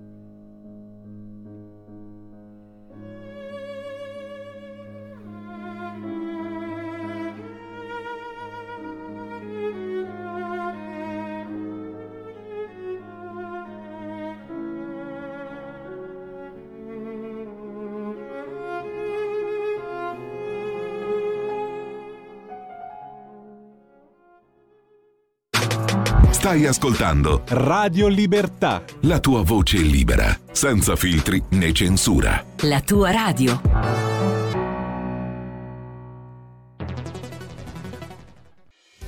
Quotidiano di Sicilia, il quotidiano d'Italia, l'informazione che ribalta i luoghi comuni, una vera visione dei fatti, l'Italia vista da sud. Ogni siciliano che vive in Italia e nel mondo è una risorsa, è protagonista della crescita della nostra nazione Dai forza alla crescita della nostra isola, abbonandoti al QDS digitale più archivio a soli 99 euro annui. Quotidiano di Sicilia, il quotidiano d'Italia, una scelta di valore.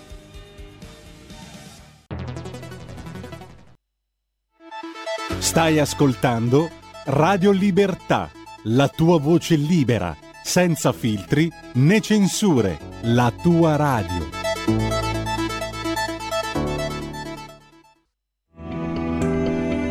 Il meteo.it presenta le previsioni del giorno. Il vortice ciclonico che ha condizionato il tempo sul nostro paese durante gli ultimi giorni abbandona progressivamente il nostro territorio. In mattinata sole prevalente al centro-nord, deboli precipitazioni irregolari al sud. Nel pomeriggio situazione quasi del tutto invariata, con maggiore instabilità e fenomeni sparsi sulle regioni meridionali mentre al centro-nord il tempo sarà sostanzialmente asciutto. Per ora è tutto da ilmeteo.it dove il fa la differenza. Anche nella nostra app una buona giornata da Lorenzo Tedici. Avete ascoltato le previsioni del giorno. Rieccoci in onda e abbiamo così in questo momento modo, come dicevo prima, come vi anticipavo, di capire cosa è successo esattamente al Cremlino, cosa è successo con l'attacco contro Putin, cosa c'è dietro, perché c'è uno dei principali protagonisti della scena internazionale, Gianluca Savoini, è l'uomo nero che conosce tutto di Putin, della Russia, del Cremlino, del petrolio, del gas, eh, delle tangenti in Italia. Certo. Buongiorno. Ha, ha negoziato una quantità di milioni di eh, euro di tangenti impressionante, sì. eh, eh, però è stato archiviato tutto. Beh, guarda, innanzitutto buongiorno a tutti, buongiorno Giulio, eh, io sono ritornato con grande... No, adesso io rido, ma non c'è da ridere. No, ma eh. se ti ricordi, io ero venuto qui proprio a gennaio, eh. quando c'era, c'era stata la richiesta archivi- di archivazione del PM. E infatti abbiamo detto ci rivediamo, sì. poi quando avranno deciso. È stato deciso. È stato deciso il giudice tutta... per le indagini preliminari ha accolto la richiesta accolto di la... archiviazione. Come titolava la verità l'altro giorno in prima pagina con un articolo di Giacomo Amadori, come titolava la verità, dicevo, eh, archiviazione con veleno. Poi capiamo il perché del veleno. Però intanto il giudice per le indagini preliminari ha detto ok, archiviamo tutta questa storia. Beh, io ero tranquillo su questo, su questo versante, su questo fronte, non avendo fatto nulla di illecito e nemmeno aver preso mai nemmeno mezzo rublo, non potevo capire come poteva finire in maniera diversa o meglio, potevo capire come mai è stata creata questa grande macchinazione mediatica, mediatica, perché non è giudiziaria, è stata una macchinazione mediatica che risale all'inizio del, dei nostri rapporti politici con la Russia, con Salvini, cioè fin dalla sua prima eh, primo anno di segreteria federale. Quindi incominciavano a uscire già articoli dai soliti giornali, mainstream legati a ben chiare, ben definite, schieratissime, centrali, operative, mediatiche nazionali e internazionali. Se io faccio il nome BuzzFeed, tu ti ricorderai e molti ascoltatori si ricorderanno che BuzzFeed era quella agenzia di stampa gossip politico schieratissima dal punto di vista globalista e antisovranista che per anni inventò e costruì di sana pianta il Russia Gate contro Donald Trump, che finì in una farsa, in una fuffa, in una vergogna. La stessa manina, gli stessi protagonisti che andarono a colpire Trump, colpirono Strache, ovvero il, il, il, segretario del Partito Liberale Nazionale Austriaco, alleato della Lega al Parlamento Europeo, storico alleato dall'epoca di Haider, e poi noi, io personalmente, ma per colpire la Lega di Salvini. Sempre la stessa persona, sempre la stessa eh, regia, BuzzFeed e, ecco, e altri giornali eh, simili. Gianluca, la manovra giudiziaria diciamo è sostanzialmente fallita, no? Ma non c'è stata, di... secondo me, nemmeno una manovra giudiziaria. No, nella cioè, manovra, cioè, dal... non, ecco, non fammi, fammi, dire meglio, la manovra dal punto di vista giudiziario è fallita, diciamo, da parte di chi la voleva proporre, ah, certo, perché la magistratura ha riconosciuto che non sta in piedi la cosa. Dal punto di vista politico, secondo te è riuscita? Secondo me sì, in parte sì, perché se torniamo al famigerata estate del 2019 eh, abbiamo visto che quando uscì eh, il cosiddetto scandalo Russia Gate alla matriciana, ovvero Beh, casualmente cade anche il governo. Eh. Casualmente mm, una, un mese e mezzo dopo. Eh beh, però finisce là. Finisce là, ma lì perché ci sono state comunque alcune decisioni Beh, politiche che potevano cose. essere eh. Più o meno co- collegate a certe cose, ma mm, non lo so, qui bisogna chiedere ovviamente ecco, anche al segretario federale. Ma politicamente allora è riuscito, um, secondo te, il disegno di um, condizionare una Lega in crescita? all'epoca? No, è stata sicuramente, allora, innanzitutto noi avevamo verificato, avevo verificato anch'io personalmente, che dopo l'uscita di questo scandalo veramente assurdo, basato sul niente, tra l'altro su un audio che non si sa chi l'avesse fatto ed era stato giudicato dopo pochissimo tempo dalla stessa magistratura illegale e illecito che non poteva essere utilizzato come prova.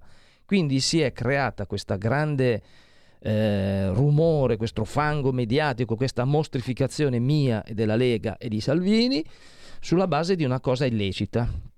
Quindi questo è clamoroso. Su una cosa che è illecita crei tutta questa roba qui, ma era evidente che era un bel disegno, una bella strategia. Eh, dicevamo se avesse condizionato. Eh, un mese dopo lo scoppio del, me- del, caso della Russia e della Lega, i sondaggi hanno dato la Lega in crescita di altri tre punti.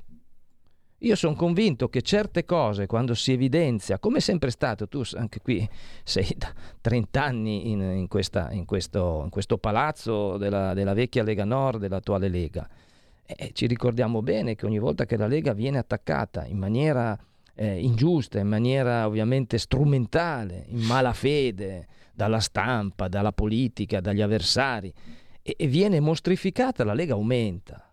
Non diminuisce il consenso, perché la gente che pensa e che sa che esistono delle centrali operative ben chiare che cercano di condizionare l'opinione pubblica, che sono anche un vulnus, una ferita per la democrazia, la gente sa che sono tutte, lo sente mm. che sono cose strumentali quindi ti vota ancora di più perché ti vede attaccato.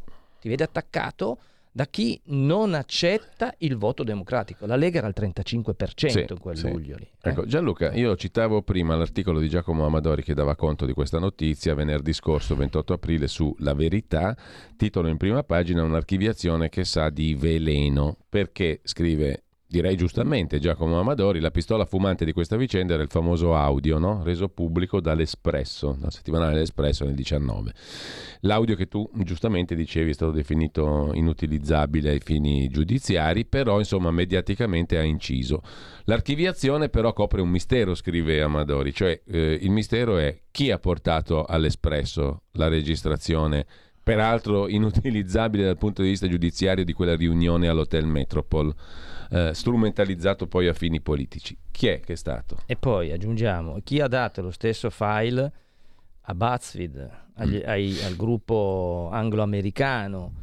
Guarda, sul fatto di questo audio, eh, subito dopo, pochi giorni dopo l'esplosione del caso, quando poi inevitabilmente la magistratura ha dovuto aprire un fascicolo, inevitabilmente, ero su tutti i giornali, non solo nazionali ma internazionali, primi titoli di telegiornali, in continuazione per giorni, era inevitabile aprire, visto anche che io ero responsabile per le relazioni con la Russia eh, per Salvini.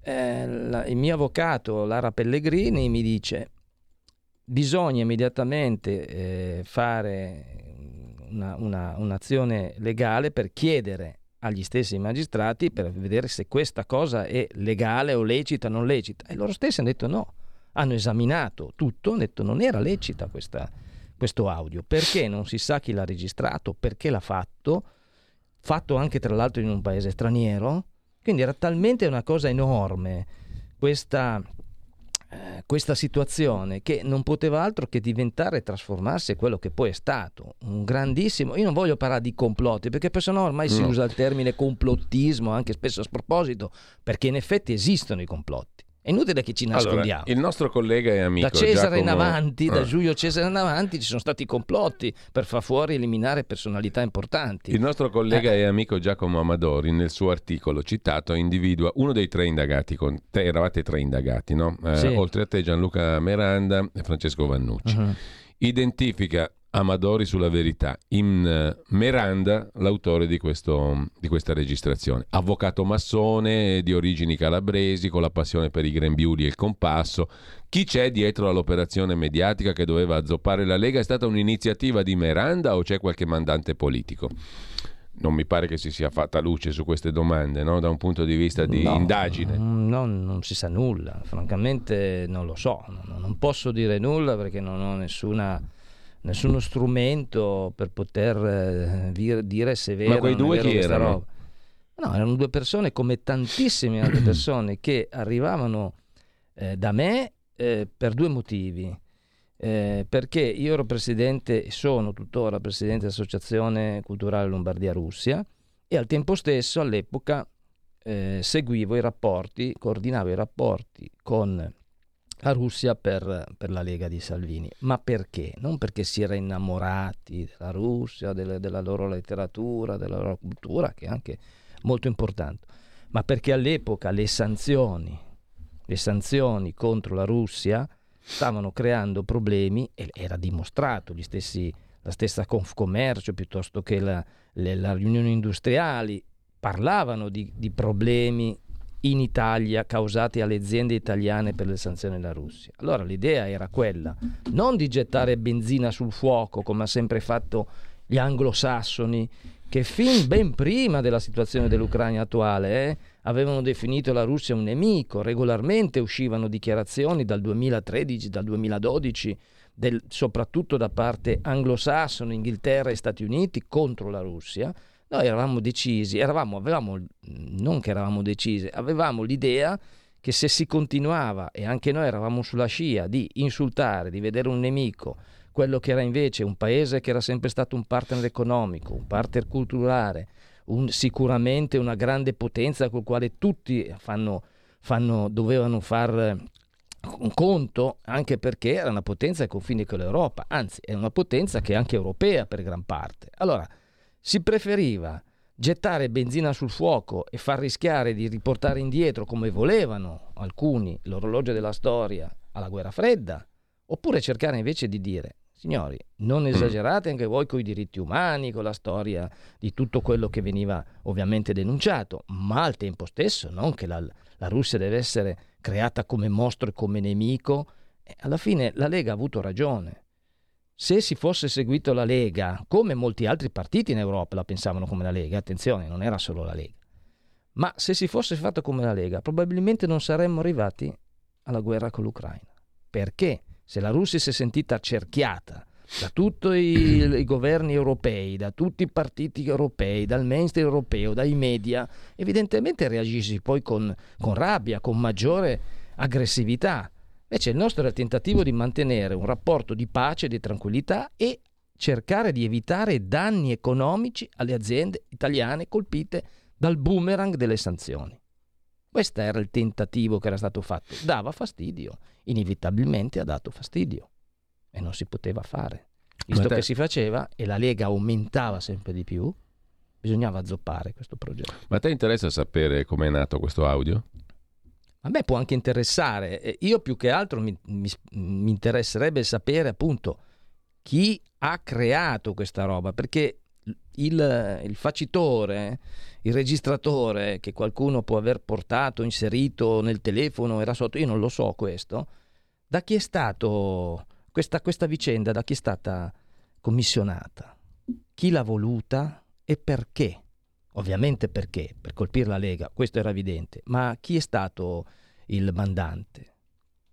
L'esecutore non si sa bene, ma il mandante, che è quello più importante, e capire perché è stata fatta una cosa del genere per azzoppare la Lega in vista del voto europeo del 2019, come diceva come, dice, come scrive giustamente Amadori sulla verità, come ha scritto. Quindi eravamo alla vigilia di un importante voto europeo. Guarda caso, il voto europeo arriva a maggio, la Lega prende un boom incredibile, quasi al di sopra di quello che credevano tutti, le cancellerie europee si sono spaventate. Erano, mi ricordo, ti ricorderai anche tu certe dichiarazioni impaurite, perché poi dovevano esserci le nomine dei commissari europei. Non potevi eh, evitare di parlare anche con la Lega con i partiti alleati della Lega in Europa, che erano anche loro su queste posizioni, per difendere soprattutto la, la, la, l'economia dei singoli paesi minacciata da questa situazione. Quindi, guarda, 35% mm. maggio, fine maggio, 10 luglio esplode il caos. Altra cosa a margine della vicenda giudiziaria, Gianluca, ehm, la trattativa sicuramente c'è stata, no? però non si è identificato, no. No, questa. È, la, è, la, versione circolante. Non c'è stata nessuna no, appunto te la dico per quel che riguarda che... me, poi se qualcun altro lo faceva a mia insaputa, non lo so. Perché la tesi, mm, la tesi che qualcuno ha raccontato è questa, che non si è, non si è identificato il corrotto o corruttore che sia il Diciamo, quindi non si sono identificati i soggetti, ma la trattativa sicuramente c'è stata. Giulio, questo lo dicono eh, tutto un insieme di situazioni in cui mm. ci si dimentica volutamente, in malafede, del, di quello che, ripeto, che lo che si stava facendo e si era sempre fatto alla luce del sole per anni, non sì, solo sì. in quell'occasione lì quante persone, imprenditori più o meno piccoli, più o meno grandi, del settore della calzatura, del salone del mobile, della mosca, del um, termovalorizzatori, depuratori, che cercavano di mantenere i rapporti partenariati con i partner russi vedendo che stava crollando tutto a livello economico. No, Venivano però, a cercarci guarda, ti... solo perché avevamo, grazie che politicamente avevamo avuto dei rapporti politici, perché qui poi c'è il fatto politico che era legittimo democraticamente tutta la luce del sole, a quel punto lì tutti venivano a chiedere, soprattutto a me, eh, potete parlarci, farci introdurre da qualche parte per cap- far capire loro che noi comunque vorremmo ancora cercare di mantenere i buoni rapporti. Quindi la gente di quel famoso 18 ottobre eh, in quell'albergo, che per me resta un albergo, nient'altro perché non è successo nulla, mm realmente, io non mi ricordo nemmeno chi fossero, perché l'avrò visto in quell'occasione lì per la prima volta insieme a tanti altri tavoli di persone che la sera prima erano al convegno di Confindustria Russia, quindi erano imprenditori che la sera prima erano a sentire la conferenza di Confindustria Russia, dove era invitato anche il segretario della Lega, e il giorno dopo molti di loro dormivano al Metropol, e li ho incontrati anche al mattino a bere un caffè, ma anche con giornalisti italiani, stranieri, altri. Quindi quel momento lì avrò parlato con questi, può darsi, sarà stato quel giorno lì la registrazione di quello che io avrei detto, ma io non so nemmeno se ero io, francamente. Cioè, questa è una cosa talmente pasticciata, talmente losca, chiamiamola col vero eh, termine, losca, che tutto può essere detto e tutto può essere smentito. La cosa importante è che un non reato. A me quello interessa. Perché finché io vengo accusato politicamente di essere un filo russo, filo Putin, eh, cattivo, brutto, sporco, ah, leghista. Che anche Oliver Stone, quindi non... Oliver Stone, ma, ma perdere. ce ne sono tantissimi. È legittimo diciamo, avere delle opinioni. In no? ogni caso, ecco, allora io le accetto e posso ribattere. ma quando invece si passa all'insulto e al reato, quindi criminale, tangentista, faccendiere, malfattore, e no, lì non accetto più e reagisco pesantemente. Ecco, volevo leggere un passaggio, poi apriamo anche le linee, perché chi vuole intervenire può farlo, abbiamo una decina di minuti abbondanti prima di aprire un'altra rubrica, ma comunque 02 eh, 92 94 7222 per chi vuole intervenire, per chi vuole mandare messaggi anche via WhatsApp o audio, WhatsApp al 346 6427 756. Volevo però leggere un passaggio citato anche da dalla verità, mm, eh, delle mm, considerazioni che mette nero su bianco la GIP che ha pure accolto la richiesta di archiviazione, no? che a un certo punto scrive, come riporta Giacomo Amadori, che è risultato dalle indagini che gli atti posti in essere erano diretti inequivocabilmente verso l'obiettivo finale di finanziare illecitamente la Lega. Tuttavia questi atti non possono qualificarsi idonei a raggiungere anche potenzialmente lo scopo perché non sia conclusa non solo la fase finale di una destinazione di una certa percentuale alla Lega, ma neanche l'operazione principale di compravendita di prodotti petroliferi. Quindi, non essendosi perfezionate neppure le prime fasi della trattativa, l'intera operazione rientra in un proposito criminoso non costituente reato. Cioè, come a dire, non c'era niente e quindi non potevamo perseguire niente, diciamo, no? Giulio, io non, non, non, commento quello che... No, io l'ho letto che, perché l'abbiamo sì, letto tutti, insomma. Io no, eh. non voglio commentare se non ribadire che tutte queste cose... Adesso ieri, proprio ieri, sono andato dall'avvocato e ho preso il fascicolo. Insomma, adesso indagano anche il Papa perché voleva fare la pace con Putin. Esatto. Eh? Io ho preso il fascicolo, sono 10.000 pagine. Una roba che perderò, perderò, non so quanto tempo. Anche perché adesso scatta il re delle razioni. No? Adesso Qualcuno vediamo, io dovrei vedere, adesso poco alla volta vedrò anche tutte le cose, ma ho già capito, e eh, hanno già capito eh, gli avvocati, che moltissime di, di, queste cose che hanno creato questo polverone mediatico, eccetera, sono state fatte a mia insaputa da persone che io non sapevo nemmeno cosa stessero facendo. Questa è la verità di quello che sta emergendo. E questo da una parte ti ha messo tranquillo, perché sta... tu eri tranquillo. Ma io ero tranquillo perché quando so che non ho preso un centesimo, non ho, fatto, non ho incontrato eh, persone pubblici ufficiali russi, ne ho incontrati tantissimi di politici, ma non in quell'occasione lì. Quindi dicevo di cosa stiamo parlando? Se questa era la, la, il reato a cui potevo andare incontro, ovvero corruzione internazionale, ma chi avrei corrotto io? Nessuno. Ma mai mi è venuto... Adesso tu mi conosci tanti anni, la gente che mi conosce lo sa cosa sono fatto. Non sono, non ho mai fatto, la mia vita professionale e personale dimostra che io ho sempre evitato qualsiasi robe losche o, o, o strambe di questo tipo, non sarei nemmeno capace a farlo. Allora abbiamo due telefonate, poi Gianni da Genova, il nostro caro amico e fedele ascoltatore che ti manda un abbraccio tramite Whatsapp. Grazie. Allora, due chiamate, pronto? Sono Gianni da Genova. Eccolo qua Gianni. Volevo, caro Gianni. intervenire eh, un grande saluto, un abbraccio a Gianluca Savoini che veramente rispecchia la Lega. Grazie. E qua, bisogna, e qua bisogna ritornare a quello perché si dice che si muore, chi non ha coraggio muore tutti i giorni e chi ha coraggio muore una volta solo. Gianluca Savorini è proprio in questa categoria di persone che hanno il coraggio. Ti ringrazio. Poi io dico questo anche. In Europa ci sono questi maledetti trattati, l'artic- l'articolo 21 e 42, che espressamente vietava di inviare armi all'Ucraina e ci sarebbe stato soltanto da fare del, del proselitismo sotto profilo eh, de, de, de, di, di riappacificazione diciamo così, dei contrasti tra la Russia e l'Ucraina che non fanno parte della Nato e invece qualcheduno da oltreoceano ci ha invischiato in, in questa guerra qua che adesso ci costerà tantissimo non eh. solo sotto il profilo umano che sono morti un sacco di persone, ma questa guerra si sarebbe potuto evitare se ci fosse stata un'Europa abbastanza coesa su certi temi. Eh, grazie Gianni, c'è un'altra telefonata, pronto? Sì, buongiorno. pronto, buongiorno, sono Fabrizio di Sabbio Chiesa. Buongiorno Fabrizio. Sì, allora intanto solidarietà al signor Savoini. Grazie. Quando è uscita la storia dei rubli, dei petrorubli, non ci ho creduto neanche un secondo perché lui purtroppo è uno degli ultimi leghisti che ogni tanto vengono inquisiti per motivi meramente politici per screditare la Lega.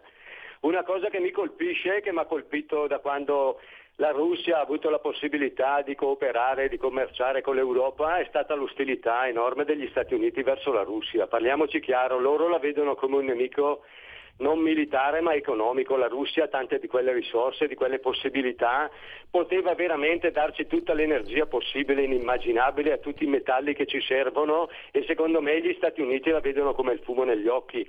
Io non voglio assolvere Putin per quello che ha fatto con l'Ucraina, però che abbiano portato all'esasperazione questa nazione è chiaro a tutti. Noi potevamo commerciare benissimo, mi ricordo che Berlusconi aveva dei rapporti strettissimi, le nostre aziende qui anche della mia Valsabbia lavorano tantissimo, lavoravano tantissimo con la Russia ed era un periodo di prosperità e qualcuno non vuole assolutamente farla progredire, questa è la mia impressione. Vi saluto. Vabbè, qua io ho sentito anche ragionamenti per cui il declino di Berlusconi deriva proprio da lì, diciamo, con le ultime sue vicende giudiziarie, guarda caso. Intanto però c'è un'altra telefonata e poi adesso scrive Pietro querelare di brutto, senza rimorso e se avanza qualche soldo aiutare la radio, mentre tutto parte da Bruxelles, scrive un altro ascoltatore. Telefonata e poi ti lascio subito la parola Gianluca. Pronto? Bentornato Gianluca, sono Nando da Pioltello. Buongiorno. Ma guarda, avete parlato di squadre compassi, la massoneria, diritto scozzese accettato, è praticamente una succursale della CIA in Italia fin dal primo dopoguerra, forse anche da prima, forse anche da quando c'è stato lo sbarco eh, americano in Sicilia e poi ad Anzio, già lì c'erano dei personaggi strani da Licio Gelli in avanti, no? Eh, all'epoca Licio Gelli era a Milano anche, lo sappiamo queste cose. Poi c'è stata una serie di altri personaggi negli anni 70, nel 79 la lista per Trieste promossa da un gran maestro del 33 grado, nell'80 varie liste con sorelle in altre città, dove anche personaggi magari avevano rapporti con multinazionali americane e sappiamo che fin dai tempi di Eisenhower le multinazionali in Italia, in Germania e in altri stati europei facevano anche da sponda per infiltrare agenti della CIA e chiaramente un'operazione di quel tipo. La prova del 9, come tu Gianluca parlavi del 2012, cioè la presidenza di Obama, l'abbiamo vista proprio in quel periodo che i pannelliani, o meglio i boniniani pagati da Soros, anche lì li trovavamo in tutte le televisioni ad attaccare Putin sulla Cecenia, sui poveri ceceni, a difendere i terroristi islamici ceceni da quel criminale di Putin che aveva mandato i carri armati per spianarli. Mm. È chiaramente un'operazione di quel tipo e finalmente la verità è venuta a galla.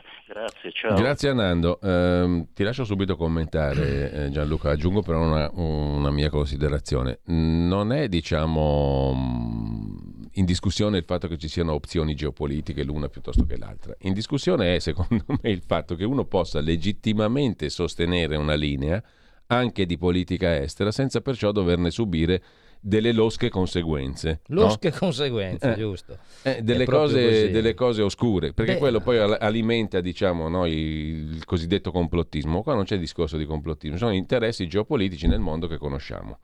Il punto è, si può avere una linea di, poli- per esempio, di eh, um, alleanza o di vicinanza, anche di, semplicemente di rapporti economici, come raccontava prima l'ascoltatore, no? lavoravamo molto per la Russia. Non c'è niente, no, di, ma- non c'è niente di male a lavorare eh, per so, la Russia. Sono, sono, affari leciti, trasparenti. Sì, ma non si può. Appunto, dico, questa è la mia no? domanda. È possibile avere un'opzione di politica estera, di politica economica, tra virgolette, autonoma? Non credo. I fatti lo dimostrano appunto da anni. La mia vicenda è solamente una punta di un iceberg che mi ha toccato direttamente, ha coinvolto ovviamente un partito eh, importante come la Lega e, e quindi eh, e ha dato un segnale, attenzione, ha dato un segnale a tanti altri partiti simili in Europa, che anche loro hanno avuto problemi, perché abbiamo parlato degli austriaci, ma anche i tedeschi hanno avuto problemi, i francesi, la Le Pen ha avuto problemi. Anzi, prima di noi, se vi ricordate, c'era il famoso soldi della Russia al fronte nazionale di Marine Le Pen. No, era un prestito, una cosa ben diversa, non dalla Russia, ma dalla Repubblica Ceca. Cioè queste mezze verità circondate da balle da menzogne, che vengono però propalate 24 ore su 24 su tutti i media cosiddetti grandi, perché la centrale di grandi editori, che sono pochi, grandissimi editori, che hanno fondi importantissimi, quando si dice ah, eh, prendi i soldi dalla Russia, no, ma regolarmente ci sono i, le grandi catene editoriali che sono finanziate legittimamente da una ben precisa parte geopolitica a livello mondiale, che poi ripetono tutte le stesse cose, tutte le stesse cose. La Russia è cattiva, la Russia è pericolosa, Putin è un criminale, ha ragione Zelensky, ha ragione in tutto lui, in Ucraina c'è, Beh, la, c'è la pace. Quello che dice anche il governo italiano in, adesso è niente più, in, niente meno. In Ucraina c'è la democrazia, no? quando si sa che invece la democrazia non esiste. Cioè tutte queste cose che a furia di ripeterle inevitabilmente creano poi un circuito eh, mediatico e un circuito mentale che è propenso a dire qualsiasi cosa succede è sempre colpa da una parte. E, si parlava di esasperazione, un ascoltatore. Mm. Tu se continui a esasperare Io vorrei se, vedere se qualcuno arriva qui tutte le mattine uh, qui in radio, ti tira uno schiaffo, poi va via. Se tu a un certo punto, un decesso mi sono rotto le scatole, tiri una bastonata nel cranio. È quello che è successo. Dopo otto anni di bombardamenti continui in Donbass, è successa una reazione che poi si può giudicare esagerata, ognuno poi può fare le sue idee, però come dici tu prima, si può parlare di queste cose? Appunto. O siamo in un regime o siamo in un regime globalista, non è più un regime fascista, regime comunista, queste cose che poi vengono utilizzate ancora sti termini nel 2023 apposta per creare confusione, mettere uno contro l'altro, la destra contro la sinistra, i fascisti contro i comunisti, robe ridicole che non esistono più da tempo, è morto il fascismo, è morto il nazismo, è finito il comunismo, oddio, alcune parti del mondo c'è ancora. Però si vuole impedire di far conoscere le cose e se tu la metti fuori dal vaso sei uno che lavora contro la propria nazione, sei un traditore, sei un rinnegato, sei un pericoloso. Ecco, questa è la situazione.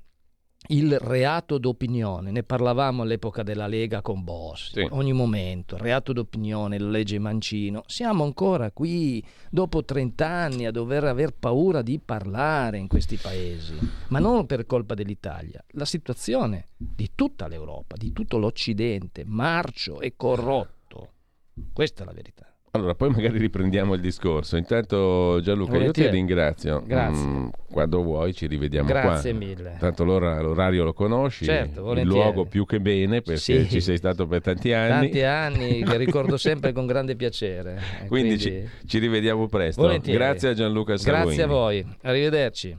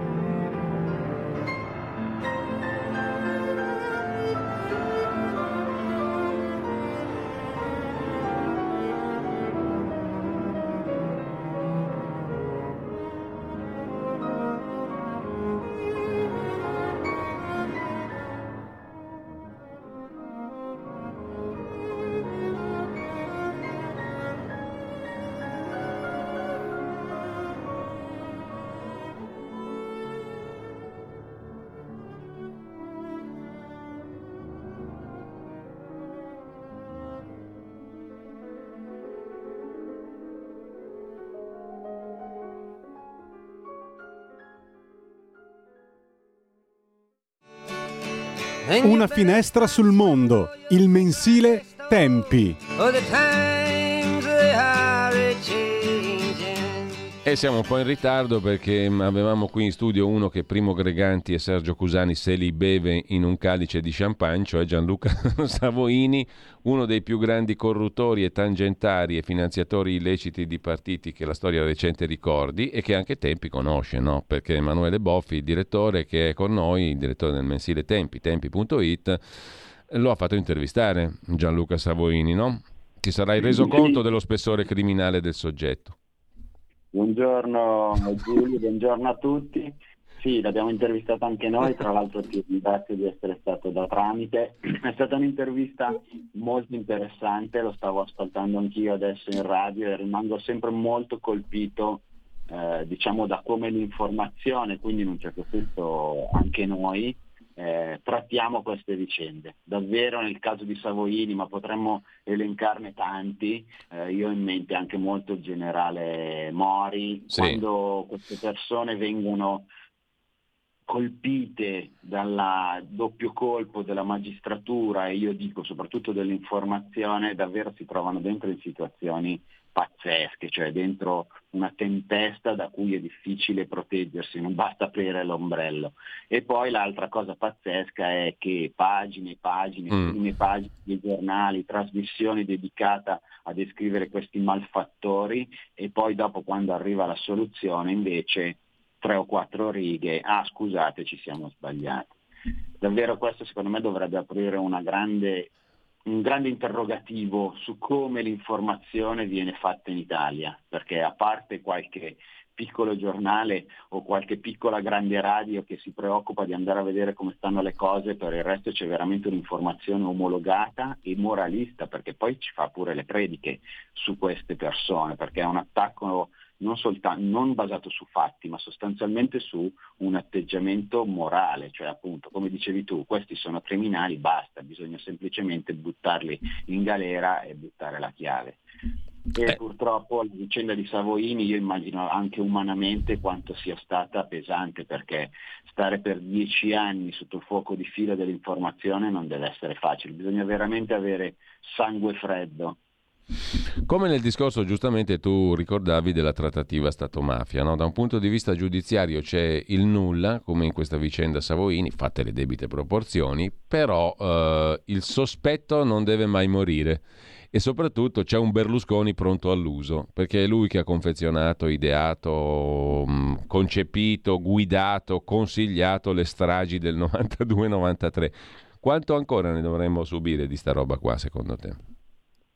Ma allora io spero veramente che almeno con questa sentenza della Cassazione questa storia sia chiusa, ma ho la certezza che andremo avanti, cioè che prima o poi, a parte il fatto quotidiano che già basta sfogliarlo in questi giorni e si vede come vada avanti, come dire, a, a insistere su questo aspetto, ma poi soprattutto penso che ci sia un problema grave sull'informazione, nel senso che c'è un tipo di informazione in Italia che ha semplicemente un taglio politico, per cui l'unico obiettivo dell'informazione non è raccontare i fatti, indagare i fatti, scavare dentro i fatti, ma quello di sostenere una posizione politica.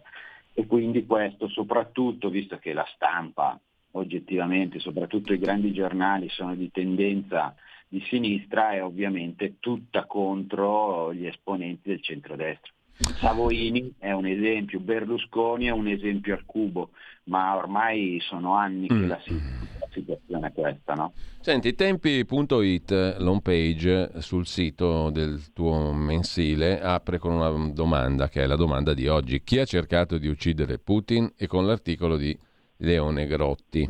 Secondo te chi ha cercato di uccidere Putin? Ma soprattutto quali sono le conseguenze? Perché la famosa escalation pian piano, inesorabilmente sembra procedere.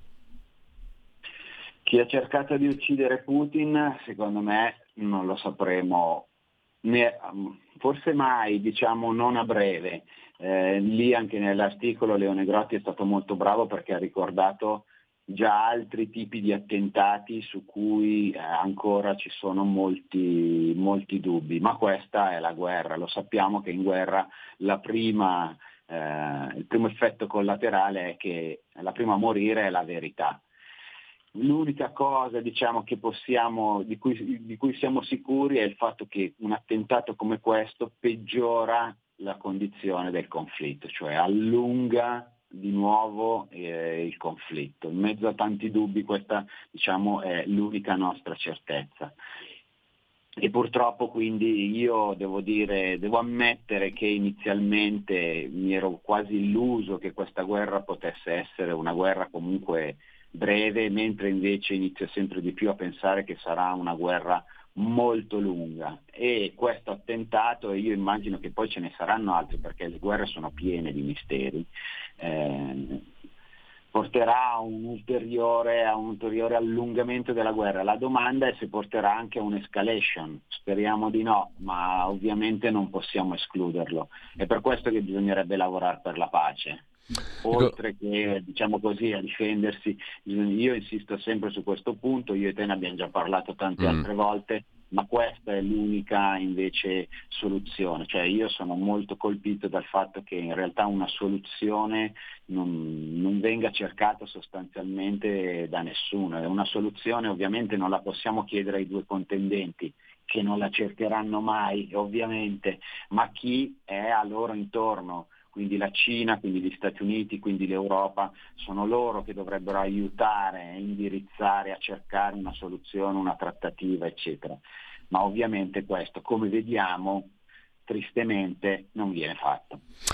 Ecco, Tempi è molto attento alla politica estera, ha fatto un bellissimo lavoro Leone Grotti che abbiamo citato prima per l'articolo di oggi su Putin dalla Nigeria, no? e quello è un, uno splendido esempio di giornalismo autofinanziato, ha fatto un racconto che non ha fatto nessuno, ha visto e ha raccontato cose che non sono state raccontate da autorevoli e più ricche testate che non Tempi. No? Ha fatto davvero un bel reportage. Eh, Tempi è attento alla politica estera, dicevo, ma anche alla politica interna e qui mi rifaccio sempre dalla home page a un'intervista al professore di politica economica Marcello Signorelli che voi interpellate sulla questione del decreto lavoro e della situazione economica e, della gestione della politica economica da parte del eh, governo. Il governo ha poche risorse ma la direzione è giusta, eh, così sintetizza nel titolo Tempi. No? Però allora già il titolo mi fornisce lo spunto per una considerazione, ma quanta, e, ne facevamo prima su, su altri aspetti con Gianluca Savoini, ma quanta libertà di azione c'è da parte di un governo nazionale? In questo caso il nostro, il governo Meloni. Eh, quali limiti di libertà ci sono uh, per fare una politica economica che sia proficua per i cittadini, che sia rispondente alle promesse elettorali, che vada nella direzione che tu avevi promesso prima del voto. Insomma, eh, o siamo sempre alla solita canzone, tu prometti e poi quando vai al governo ti rendi conto che puoi fare poco perché sei limitato dall'Europa, dai vincoli, dai trattati e via dicendo che da una parte è una eh. scusa, dall'altra è, un ogge- è una cosa oggettiva, però la sapevi già prima. Sì, hai ragione, da un lato è una scusa, da lato, dall'altro è una questione oggettiva. E lo spazio tra queste due considerazioni, che sono entrambe vere, è strettissimo.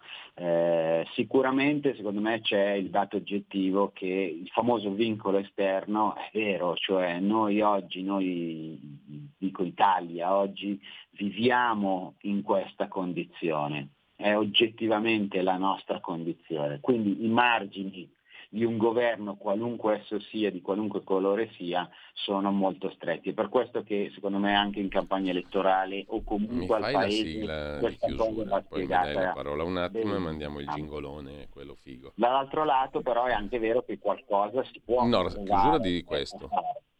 Chius- Pronto? Pronto? Scusami Emanuele, no, mi, ero- mi era partita la- l'audio per un solo secondo. Ci Ah, siamo, ci scusami, siamo. eh, Ci ma dicevo, siamo. qualcosa si può provare a fare, naturalmente eh, non in maniera facile, non in maniera semplice. A me sembra che ad esempio il nostro ministro Giorgetti da questo punto di vista sia ben, ben consapevole, diciamo che bisogna diciamolo in un modo gergale, tenere i piedi in due scarpe, in questo senso in, in senso positivo, cioè da un lato tu hai un'Europa a cui comunque sei molto legato, che devi in qualche modo non far arrabbiare, dall'altro però devi anche cercare di difendere gli interessi del tuo paese.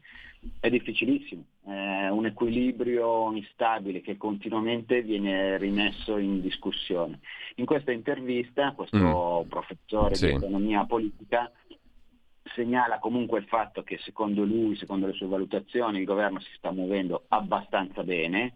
Eh, certo, dobbiamo capire che è come se noi fossimo degli equilibristi su una fune che è posta a 100 metri d'altezza, quindi il lavoro che stiamo facendo è, è complicato e il rischio di cadere è sempre presente. Allora, sono già le 9.29. Un'altra volta parliamo dell'intelligenza artificiale. C'è un bell'articolo di Piero Vietti eh, di ieri su tempi.it mh, su Geoffrey Hinton, che è stato definito un po' il padre dell'intelligenza artificiale, che ora, diciamo così, evidenzia alcuni dei limiti eh, etici e pratici di dell'utilizzo dell'intelligenza artificiale in una molteplicità di settori, praticamente in quasi tutti i settori dell'attività umana. È un tema enorme col quale avremo sicuramente da confrontarci da qui al futuro. Credo per sempre perché non si torna indietro da certe scoperte. No, tu come la vedi in sintesi estrema? Poi avremo modo di, di parlarne più dettagliatamente, Emanuele. Eh, alcuni l'hanno addirittura paragonato all'invenzione del fuoco. Ora, forse un po' esagerato, ma certamente, visto che questa intelligenza artificiale progredisce sempre più velocemente e eh, riesce a creare anche qualcosa di nuovo da sola, insomma, c'è da discuterne, c'è da parlarne, soprattutto per capire quali limiti conviene dare subito e non dopo, perché forse dopo sarà troppo tardi. Allora, grazie Emanuele Boffi, direttore di Tempi e Tempi.it. Uh, buona giornata Emanuele. Buona giornata anche a te e a tutti quelli che ci ascoltano, grazie.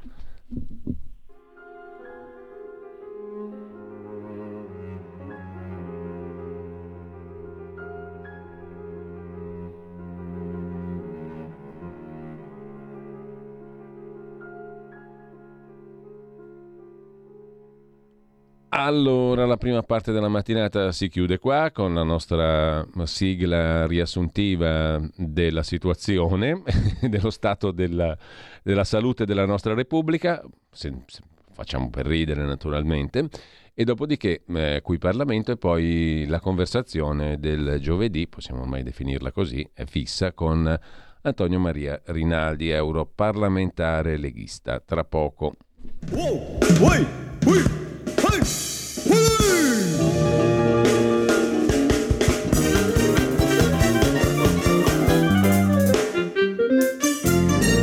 Perché la terra dei cacchi è la terra dei cacchi. Giusto? Troppo giusto! Esatto. Avete ascoltato la rassegna stampa.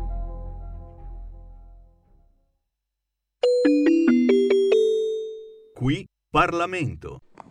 Sì, grazie Presidente. Volevamo esprimere come, come, gruppo Lega la nostra solidarietà ovviamente alle popolazioni dei territori coinvolti nell'alluvione di ieri, eh, in principal modo nelle province di Bologna e di Ravenna. Eh, ci sono state parecchie zone dove i fiumi, i fiumi, sono esondati e sono state eh, vittime oggetto di, di, alluvione, quindi volevamo ringraziare anche tutto il personale della protezione civile, le forze dell'ordine che sono state impegnate e sono ancora impegnate in queste ore per riuscire a ripristinare e mettere in sicurezza quei territori. Eh, siamo certi che anche da parte del governo ci sia la, la, capacità di intercettare le esigenze di questi territori e abbiamo già visto stamattina, anche, ringraziamo anche il, il, Ministro Salvini che già da, dalle sue prime eh, uscite sulla stampa già convocato per il prossimo venerdì un tavolo eh, relativo all'emergenza idrica e quindi sempre più eh, sarà necessario eh, lavorare in questa direzione proprio per che abbiamo da una parte il problema della siccità e da una parte il problema delle alluvioni che mettono a repentaglio un territorio che si è già dimostrato in molte occasioni fragili. Territori anche come quello emiliano, eh, dove fino a qualche anno fa non era oggetto di questo tipo di problematiche, però vediamo che a causa dei cambiamenti climatici c'è la necessità anche di uno sforzo da parte della politica di riuscire ad intercettare le esigenze di questo momento storico che probabilmente non eravamo pronti e non è mai stato vissuto prima. Quindi esprimo ancora eh, solidarietà, credo che ci sia sicuramente la, la volontà da parte di tutti all'interno di quest'Aula, da parte anche dei componenti del Governo, di stare vicini a queste popolazioni che in questo momento sicuramente si trovano in forte disagio, con, con grande necessità anche di soccorso e come sempre un grande applauso a tutte le forze dell'ordine e ai volontari che sono in campo per rimettere in sicurezza il territorio. Grazie. Qui Parlamento.